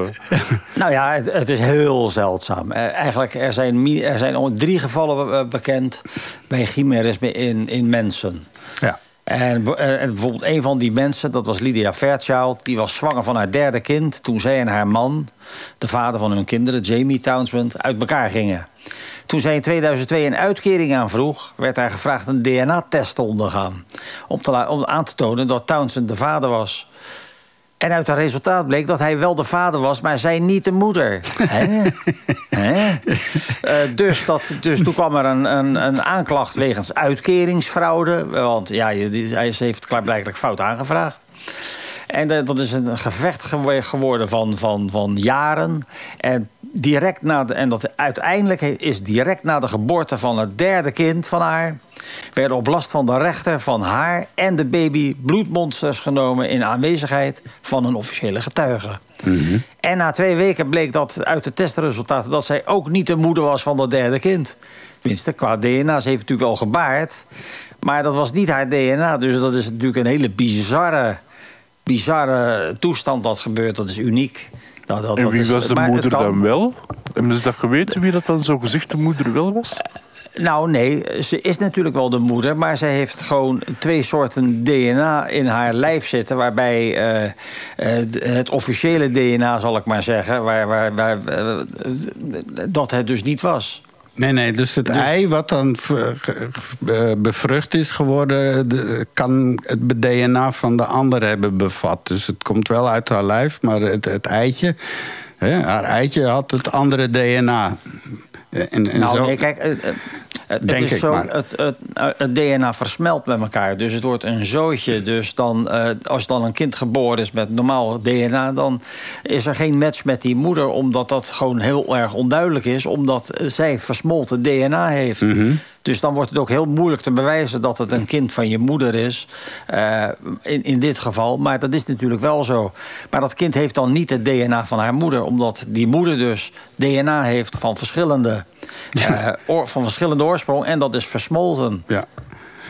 Nou, hier uh, verderop in dat artikel, dat is dan wel vrij wetenschappelijk, maar uh, er zijn nu maar twintig gevallen bekend van dit. Dus het is wel zeer zeldzaam, maar toch denken ze dat er toch meer voorkomt. Ze moeten meer gaan zoeken. Maar er zijn zelfs hier een tetragametic chimera. Er was iemand die had wel zes verschillende... Uh, ja, versmeld. Ja, from two ja. separately fertilized eggs. Dus er waren twee eitjes die vlak na elkaar... dus misschien had ze 's ochtends uh, een liefdesbeleving met de meneer A... en de 's middags met meneer B. En die twee eieren zijn samen losgekomen... maar die, de een van meneer A, de andere meneer B... en daarna zijn die eieren toch op de een of andere manier toch versmolten... Ja. ja, het kan allemaal. Ja, ze, kunnen het ook, ze, ze kunnen het ook in een laboratorium doen. Dat is ook gebeurd. Door bijvoorbeeld het embryo van een schaap en het embryo van een geit... in een laboratorium met, met elkaar te laten versmelten. Ja. En anders dan een kruising... want bij een kruising hebben alle cellen hetzelfde D N A... maar dan heb je dus een, een chimera met cellen met, met geiten-D N A... en cellen met schapen-D N A. Hmm. Dus het is alsof je die twee genomen door elkaar heen schudt eigenlijk. Ja. Dus dan heb je dus... Uh, het is dus geen, geen kruising. Nee, nee, ik, ik snap het. Maar dit heeft ook weer allemaal te maken met CRISPR... en de manier waarop ze met D N A kunnen... en dan klikchemie en zo. Het begint allemaal iets te worden. Ik denk dat er ja, volgend jaar... Ik kan je naar die uh, grote speelgoedwinkels... en, uh, zoals, ik heb als kind zo'n uh, chemiedoos gekregen. Kan je dat nog herinneren? Ja, die hebben we ook gehad. Ja, zeker, absoluut. En dan natuurlijk het eerste wat je deed... is alles wat zoveel mogelijk rotzooi en stank veroorzaakt. Nou, daar hebben we het er net over gehad. Waterstofgas. H twee S O vier, rotte eieren, gassen. Je eigen stinkbommen maken, dat deed ik wel, ja. Nou, precies. Maar nu, uh, nu gaan we dat gewoon... Uh, in Engeland zijn er al jaarlijks zo'n wedstrijd... waarin uh, scholieren met een eigen D N A-kit... Uh, schuldigen kunnen opsporen van een zogenaamde misdaad. Dat is een competitie van welke school. Uh, en, en die hebben daar hun eigen uh, drip toe, hè, met al dat uh, enzovoort. Ja. Voor hun, uh, dat, dat, ja, het wordt nu... Het komt heel dicht bij de mensen. Uh, hey, ik, ik, ja, ik zag nog een ander ding. Er was ook uh, een rechtszaak. Als je in een titel zit... Fransman er wint rechtszaak om saai te mogen zijn op zijn werk. Oké, okay. Ja? Dat is bijzonder. Uh, en waar ging het om? En dit is ook een beetje cultuur. Want we hebben destijds Bart de Wever gehoord. Hè, met zijn, uh, hoe hij kijkt op uh, voetbalsupporters... die dan uh, als Neandertalers zeg maar, tekeer gaan. Maar hier ging het dan om iemand die werkte voor een uh, bedrijf. En uh, dat was een uh, consultancybedrijf. Hè, dus dat ging wel over uh, een, een managementadviesbureau. Hè, daar ken je wel. Dat zijn toch de mannen met die lichtblauwe pakjes... en de lichtbruine schoenen ja. en zo'n oude... Audietje ja. en glad naar achteren, haar en zo. Nou, die werkte daar, maar daar heerste een... Uh... zo'n teamcultuur van... Hè, er werd veel aandacht aan besteed. Dus die, die moesten wel allerlei... weet ik veel, het zou wel geen bowling zijn geweest of zo, maar... Dus die collega's die trokken er na het werk geregeld op uit... en zeker voor te drinken, zo'n beetje op zijn Japans lijkt het wel. En... Uh, En meneer T, uh, hij, is, hij blijft anoniem, die had daar nooit zin in. En uh, die paste regelmatig. Ja, ik zou ook zoiets hebben. Ik heb ook niks daarmee, hoor. Met dat feestvieren. Ik weet niet, ik heb ook ik weet niet, honderden keren... zoals jij, Mario, op het podium gestaan. En, en je staat daar de mensen te vermaken. Hè? Maar, maar, maar om nou het idee te hebben dat jij dus daar zou kunnen staan... en vermaakt worden. Nee. nee. nee. nee. nee. Dus uiteindelijk heeft het hem zijn job opgekost, omdat hij niet eh, sociaal genoeg was. En omdat hij slecht luisterde, moeilijk mee samenwerken enzovoort. Nou, eh, die, dat, dat, ze mogen niemand dwingen om mee te doen met seminaries of vrijdagborrels en waar gezopen wordt en zo. Dat mag helemaal niet. Dus de man heeft gelijk gekregen, ze moeten een minimaal drieduizend euro. Maar ja, daar is het tegenwoordig. Wat is die cultuur van... Ja, je ziet die foto's en die selfies allemaal. Mannen in groep die dan dingen gaan doen. Uh, met motoren rondrijden. Of, of ze gaan, uh, weet ik veel wat. Ja. Er moet zoveel bewezen. Zo, zo macho. Ik weet niet, is dat, is dat aan het stijgen, die cultuur zo? Ja, ze beginnen zelfs al eigen podcasten en radioprogramma's en zo. Dus er is geen houden aan gewoon.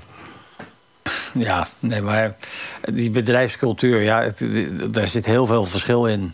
En inderdaad, die, die slickery-slick figuren, de, het wereldje van de managers. En de, ik zie dat op, op, op de vrijdagborrel, dat begint bij mij. Ik, ik woon aan de markt met allemaal uh, horeca om me heen. En ik zie het ook de vrijdagmiddag om een uur of twee, drie. Zie ik ze allemaal staan in, in hun, uh, met hun, hun stropje los en een wijntje in de hand. En uh, bla, bla, bla. En de, de advocaatjes. En de, dat is een eigen wereld. Het is gewoon een eigen universum waar ik klaarblijkelijk ja, buiten de boot kan vallen. En is netwerken, uh, netwerken zal ik maar zeggen. Dus nou ja, dan moet je, het is gelukkig mijn wereld niet, moet ik zeggen. Nee, maar, dat is dat, maar ja, tegenwoordig, en vooral van die bedrijven die, die, die, die, die, die hoge bedragen rekenen, die, dat zijn ook, ja, dat zijn allemaal van die, ja, van die veel Red Bull en espresso en altijd scherp en altijd, uh, weet ik veel wat. Ja, ik weet niet. Ja. Ik vind dat vervelend. En, uh, ja, maar nu, goed dat we dus weten dat uh, als andere bedrijven zoiets doen. Ja, want het is toch heel apart. Om, ik kan me ook daarbij niks voorstellen. Ik heb heel mijn leven eigenlijk nooit binnen een grote organisatie of zo'n ja, een soort Philips of een, of een... Ik heb wel in het leger gezeten. Dat, ik weet niet, dat lijkt daar niet op. Dat, zeker niet in negentien zesenzeventig of zo. Maar ik weet, ja. niet, ik weet niet hoe dat is om binnen zo'n... Uh, ook om te gaan met anderen. En, want ja, als je freelancer ja, bent en het... Uh, en, hè? Ja, dat, dat, dat ken ik ook. Ik, ik, ik heb natuurlijk ook nooit echt... Uh, ik, ik ben altijd mijn eigen baas geweest, zou je kunnen zeggen. Ja. Maar uh, ja, ik heb wel vaak voor bedrijven... Ik, heb, ik, ik speelde in een band, wij speelden heel veel bedrijfsfeesten. En dan valt me inderdaad ook op... Dat, dat er een enorm verschil in bedrijfscultuur kan zijn. En ja. dat zie je gelijk eigenlijk al op, op zo'n avond. Nou, vertel dat, eens een dat, anekdote dat, bijvoorbeeld. Je hebt vast wel eens wat meegemaakt. Uh, nou, ik kan me wel eens herinneren dat we voor een machinefabriek speelden. Om een voorbeeld uh, te geven. En wij, zaten, wij waren aan het soundchecken. En de, de zaal begon voor te lopen. En er kwam een mannetje met een rood hoofd uh, naar voren lopen. Die zei van, jullie gaan nu zachter, anders rot je maar op. Hè? We zijn het soundchecken. We moesten die avond moesten we een aantal artiesten begeleiden ook. En uh, dus zei onze leider van de band zei van... nou, oké, de rot erop. Dus we liepen naar de kleedkamer. en uh, en uh, ja, en dan hoor je woorden in de verte op een gegeven moment... nog in de verte schreeuwen... dan doen we de bingo maar zo. tweeëntwintig. En dat ging een tijdje door. En in die tijd kwamen dus, de, kwam dus in de kleedkamer kwam Donna Linton binnen. Dat is dan zo'n artiestje. En onze Lee Towers. Oh en mannen, wat is er aan de hand? En uh, noem het maar op. Maar ja, die kunnen ook niks. Want wij moesten die begeleiden natuurlijk. Nou, en dan op een gegeven moment... Uh, kwam er na een kwartiertje of zo uh, kwam de, de onderdirecteur binnen. Van, uh, die zei van, ja, het was niet zo bedoeld. En die, weet, weet je wel, de, de, de, hij heeft het niet zo bedoeld. En uh, zand erover en we gaan er een leuke avond van maken. Mm-hmm. Uh, nou ja, oké, okay, dan natuurlijk. Uh, we zijn, uh, dus hebben we ons weer omgekleed. En, we zijn, en op het moment dat we op het podium gingen lopen, uh, kwamen... Uh, gingen alle mensen in de zaal staan en klappen. En dat, dat, dat directeurtje vooraan, die werd nog, nog kleiner dan dat hij al was. En dat, dat ben ik bijvoorbeeld nooit vergeten. Ja, en hoe die dan maandag weer daar op kantoor komt en zo. Ja. Dan zou je toch graag ja, een vlieg aan de muur willen zijn... met zo'n C I A, zo'n micro... Ja. Maar dat, dat, zijn, dat, zijn, ja, dat, dat zijn de anekdotes, die vergeet ik niet zo gauw meer. Nee, nee, nee. nee. Ja. Dus, ja, maar goed. Want, dat, dat waren de goede tijden. Want heb jij ooit iets met de corporate wereld te maken gehad, Chris? Ja, ik heb uh, in mijn jonge jaren, dus vorige week... Nee, uh, ik heb in de horeca gewerkt. Dus af en toe krijg je dan zo een, een, een bureau-toestand uh, binnengegooid... die dan uh, vooral rond de nieuws, nieuws en kerst zo'n eindjaarsfeest ah, ja, ja, ja, ja, ja. Ja, en dan heb je altijd wel bij afloop dat er een van de secretaresses huilt.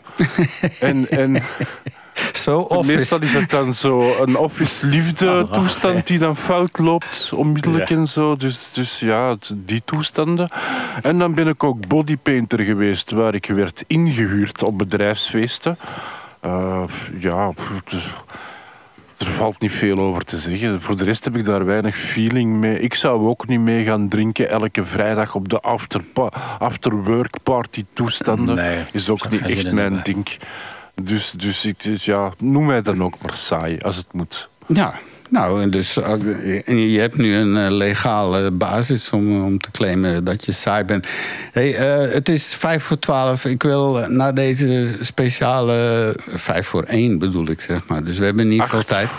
Acht voor twaalf. Acht voor, acht voor één, ja. Ja, precies. Je hebt dus nog acht minuten, daar komt het op ja, neer. Zeker. En ik wil toch nog één ja. keer het woord geven... omdat ik dat hartstikke belangrijk vind. En ik hoop dat de luisteraars zijn die er intussen bijgekomen zijn. Ik wil echt nog eens één keer goed luisteren... naar de boodschap van meneer uh, Murat Abawi. Waarom moet het zo ver komen? Waarom moeten wij het altijd verpesten? Even serieus. Jullie verpesten de toekomst voor onze kinderen, man. En voor onze ouders, voor onszelf. Het is schaamteloos, man. En dan gaan jullie weer zeggen, ja, racisten, we zijn racisten. Jullie maken ze racisten. Dat doen jullie zelf, daar zorgen jullie zelf voor. Denk jij dat je er hier onderuit komt, Yawm al-Qiyamah, op de dag des oordeels? Denk jij dat je hier onderuit komt? Nou, echt niet. Je zal je moeten verantwoorden, Yawm al-Qiyamah, wat je deze dag hebt uitgesproken. Wij zijn geen hooligans, wij zijn moslims. Wij moeten het goede voorbeeld laten zien. Waarom altijd rellen, toeteren, geschreeuw? Bij bruiloft is er geschreeuw, bij voetballen is er geschreeuw, bij vuurwerk is er geschreeuw. Bij allerlei feesten zijn er geschreeuwen en ruïne, altijd. Allahum staan. Altijd is er wel wat als er feesten zijn. Altijd moeten wij het weer verpesten, subhanallah. Tuurlijk hebben ze een hekel aan ons. Tuurlijk hebben ze een hekel aan ons. Ja. Ik vind zulke pakkende woorden. En vooral, ja, hier, we zitten dan een beetje midden in het, letterlijk in het vuur. Want een kennis van mij, die was van de week bij mij en die ging naar huis. En die moest dus de Turnhoutse baan oversteken. Ja, die was gewoon doodsbang. Die, die moest daar gewoon ergens langs de kant wachten... om, om uh, zoiets als de koolsingel, bij wijze van spreken. Ja, ja maar nog eens uh, is het van... de, de, de V T M-reporter werd daar live aangevallen. Ja. De dag daarna... wie de redactie overstelpt met Marokkaanse koekjes en cakes en taarten en vooral heel veel sorry's. Ja, uh, van, wij zijn dit niet, dat is een kleine groep. Ja. Dus dat wil ik ook nog wel eens uh, laten horen. Het is absoluut. Een kleine groep. Het is een, ja, dat ja. is absoluut zo. En, en gelukkig is geen enkele van die koekjes afgegaan. Nee. Tuurlijk, hè? Dat is een goeie. Nee, maar uh, ja, het is natuurlijk maar... Maar dan zeg ik nogmaals, het was een kleine groep... en uh, het zijn waarschijnlijk zelfs inwijkelingen... van die, die uh, nee, welschoppers het, ja. die ook bij voetballen uh, meedoen en zo. Maar dan nogmaals, dan klaag ik toch al diegenen... daar, die honderden, duizenden die er omheen stonden... en dan niet zelf meededen, maar die daar wel geweldig vonden allemaal... en stonden... Ja, die klaag ik dan wel aan, sorry. En, en hij zegt ja. het heel fel van op de dag des oordeels. Hè? Dus wauw, man, dat is uh, zo... Ik, ik zou, uh, als, als je een van onze kardinalen zo zou spreken van... denk aan wat u doet, want op de dag des oordeels zal u afgerekend worden... op het om in brand steken van deze auto. Ja, ja. Nou, ja. Nou, het is, het is een rare tijd. Ja, het, mag wel, het moet wel gezegd worden, hè? Want uh, wij hebben nu een kanaal. Ja. En, en ze hebben gewonnen, hè? Ze hebben gewonnen. Ik vraag me af, als ze gedaan zouden hebben, moesten ze verloren zijn. Oeh, daar zeg je wat, ja. Daar heb ik eigenlijk nog niet aan gedacht. Dat is, dat is inderdaad, als ja, dit al vieren is... Daarvoor, daarvoor heb je mij iets van om aan zo'n dingen te denken. Exact, dat ja, is... Gaan we... Ja? En die, en die wedstrijd gaat natuurlijk nog komen. En als ze doorstromen, in, in die, in die, dan wordt het nog steeds erger als ze nog blijven winnen. Ja, ja. dan ga ik, ja. ga ik mijn voordeur wapenen. Dan ga ik alles maar even vastzetten wat ik heb. Nou, maar dan een... wordt het ook wel eens tijd dat die ouders van die kinderen ook iets doen waarschijnlijk. Ik denk dat de volgende angstwedstrijd dan waar we naar uit moeten kijken... als de Marokkanen inderdaad doorgaan naar de volgende laag... dan zouden ze theoretisch zouden een wedstrijd Nederland-Marokko kunnen komen... En dan wow. heb je ook van als ze de Nederlanders eruit kegelen, een herhaling. En als ze de, eruit gekegeld worden, oh mijn oh. god.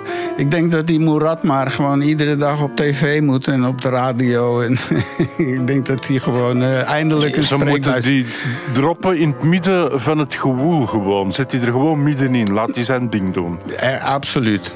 Absoluut. En, uh, het is een zeer vrome kerel, maar, maar uh, staat goed met beide benen op de grond. Enzovoort. Zo is het. Ja, zo. En uh, de afscheidstonen uh, omzwermen ons alweer reeds. Uh, we hebben een uh, fantastisch mooie tafel gehad. We hebben geleerd hoe, uh, hoe inktvissen aan de bron staan van zelfreparerende materialen. En dat we ooit eens t-shirts ja. hebben en lakens en dingen die zichzelf repareren. De politiezone Zwijndrecht, ja, die burgers wensen we sterkte toe. Want die gaan nu, weet ik, allerlei ellende krijgen, meemaken met gestolen informatie en zo. Oei, oei, oei. En die V T M-reporter, ja, die klap. Ik zal ja. zo volgende week zien dat we de audio daarvan... Uh, er was nu iets te kort tijd en zo. Ja, in elk geval... Ja, ik ga een uh, vrij rustig weekje tegemoet. Uh, ik zei al, mijn agenda is oh, okay. leeg. Het is wel zo, we zijn uh, begonnen aan een nieuwe kortfilm. Voor volgend jaar een internationaal jeugdfilmfestival. En uh, de voorproductie is weer begonnen. En uh, ja, dat is toch wel heel tof om weer te doen. Uh, het wordt een film met als thema inclusie-exclusie. Hey. Oké. Okay. Ja, dus ze zijn op een school aan het schrijven in tien groepen. Er worden tien, vijftien scenario's geschreven. Dan ga ik die jureren en de beste uitkiezen. Oh, okay. en dan... Inclusie, exclusie. Dan, oh ja, dan houden ze één groep, die, die betrekken ze nergens bij. Het is een beetje oefenen. Ja. Ja, precies. Toch? Ja, wij incluseren de winnaars en de excluderen de... Kinderen dood en doodziek. Ja, dat hoort erbij. Ja, maar je moet dat anders aanpakken. Ik heb ooit zo een, een schrijfwedstrijd meegedaan, het bankje noemt dat. En dan uh, kan je dus... De, het ging over hoorspelen. En als je dan wint, dan kan je hoorspel gehoord worden in, in parken. Dat is met Q R-codes die je kan scannen. En dan hoor je het hoorspel. En dus er doen duizenden mensen mee. En één, een paar winnen er. En dan de rest krijgt zo'n standaard mail dat als ze twintig euro storten, ze krijgen te horen waarom dat ze niet mee mogen doen. Hmm. Oké, okay, ja. okay. geweldig. Ja, ja. ja okay. Goed plan. Ja, steun ons, steun ons. Hè. Uh, je kan terecht op de praattafel punt b e. Je vindt ons op Facebook overal. We zijn altijd benieuwd naar je reacties enzovoort. In ieder geval zijn we er weer over een week, Deo Volente. En groeten aan iedereen op Radio Centraal, want daar luister je nu naar, of althans op de stream of in de podcast. Zo is het. En je gaat luisteren naar het uh, Kralenspel met Jeroen en Elko B.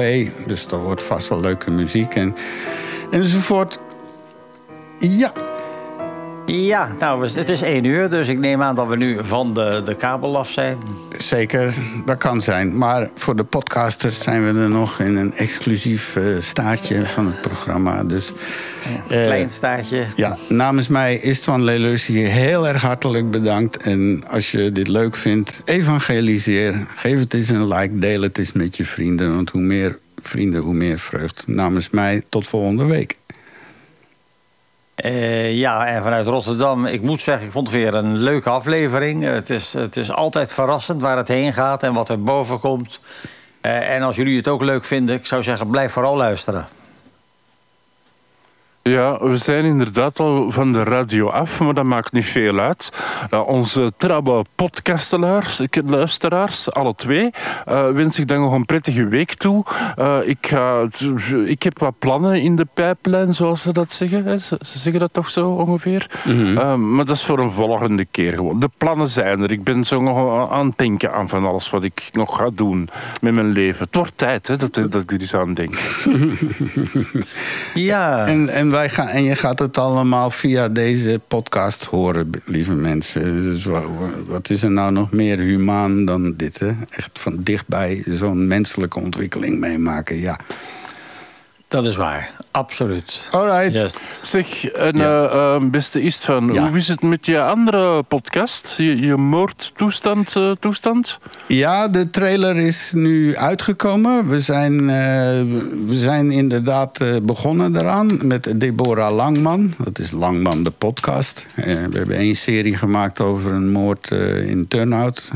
En nu maken we een serie die, gaat, die centreert zich rond de moeder van uh, Luna. En dat was het meisje dat uh, destijds hier in Antwerpen op straat is doodgeschoten door een Hans van Temse. En uh, dat is de volgende serie podcasts. En uh, daar gaan we volgende week, uh, want ik denk ook dat Deborah bij ons... die is al een keer te gast geweest. En ik denk dat die binnenkort nog eens een keer aan tafel komt zitten. En, uh, ja. ja. Daar zijn we, dus ja. zeer binnenkort. Uh, hou het in de ja. gaten en uh, ja, hou Zeker. het op Facebook enzovoort. Nou, alright mensen. Hebben we het uh, allemaal gehad? Ja. We hebben het allemaal gehad, yes. jongens. Alright. Oké. Okay. We nou, gaan ik eruit. Ga jullie ook gelijk hangen. De stekker eruit ja. en een fijne dag en een fijne week. En in gezondheid yes. volgende week weer allemaal erbij. Dank u wel. Moet je ergens naartoe is van dat je zo sne- snel eraf vult. Ja. ja, ik moet mijn Meestal vrouw ophalen. Ah, oh, ja, die doet dinsdagochtend vrijwilligerswerk bij uh, mm-hmm. Ville d'Hiver. En ja, die stoppen om één uur. En, en nu staat hij daar waarschijnlijk in de kou en de regen en buiten te trillen. Ah, in de mist. in de mist ook. Nee, maar dat is eh, inderdaad. Nou ja, maar wij gaan nu niet naar het werkhuis, even ter info. Want wij gaan, ja, vanavond, wij gaan vanavond naar Café Kieboom. Daar kunt u ook nog ah, terecht. Uh, daar is okay. een concert van uh, de mentalisten. Met nadruk op mm-hmm. de mentalisten. En uh, ah, de, ja, heel aangenaam groepje. Heel vermakelijke muziek. Uh, hele toffe mannen. En ik ben daar dan professioneel. Want ik ga natuurlijk niet mee hossen. Maar uh, ik, ik zal de klanken doen. Hè? Ah, ja. En weet goed. je, alle knopjes al staan. Geen knopjes, dat gaat allemaal met een iPad. All Tegenwoordig. Right. Ja, dat is geweldig, ja. dat werkt fantastisch. En nu kan ik voor het eerst, vroeger stond ik zo weggestopt... in een, achter een hoekje, achter zo'n mengtafel met een, spullen en zo. Maar nu loop ik gewoon met mijn mengtafel door de zaal... en dan kom ik gezellig bij jullie zitten en dan... Oh, er komt een solo aan. Oh, iets meer galm en dat werkt perfect, jongen. Dus die tijd is gedaan achter zo'n ding... Mm-hmm. Ja, super. ja, ik vind dat wel. Ik vind nou ja, dat leuk. Een enorme toffe ja. ontwikkeling. Dus weg met die slagschepen. Ja, Zo alright. Ik heb honger ook Mannen. nog. En dat is ook een andere reden. Ik ook. Ik ja. ook. Hey, tot okay. volgende week. Tot volgende Hoi. week. Doei. Dag. U was wederom welkom aan deze aflevering van de Praattafel. Kijk op praattafel punt b e voor de show notes. Tot de volgende.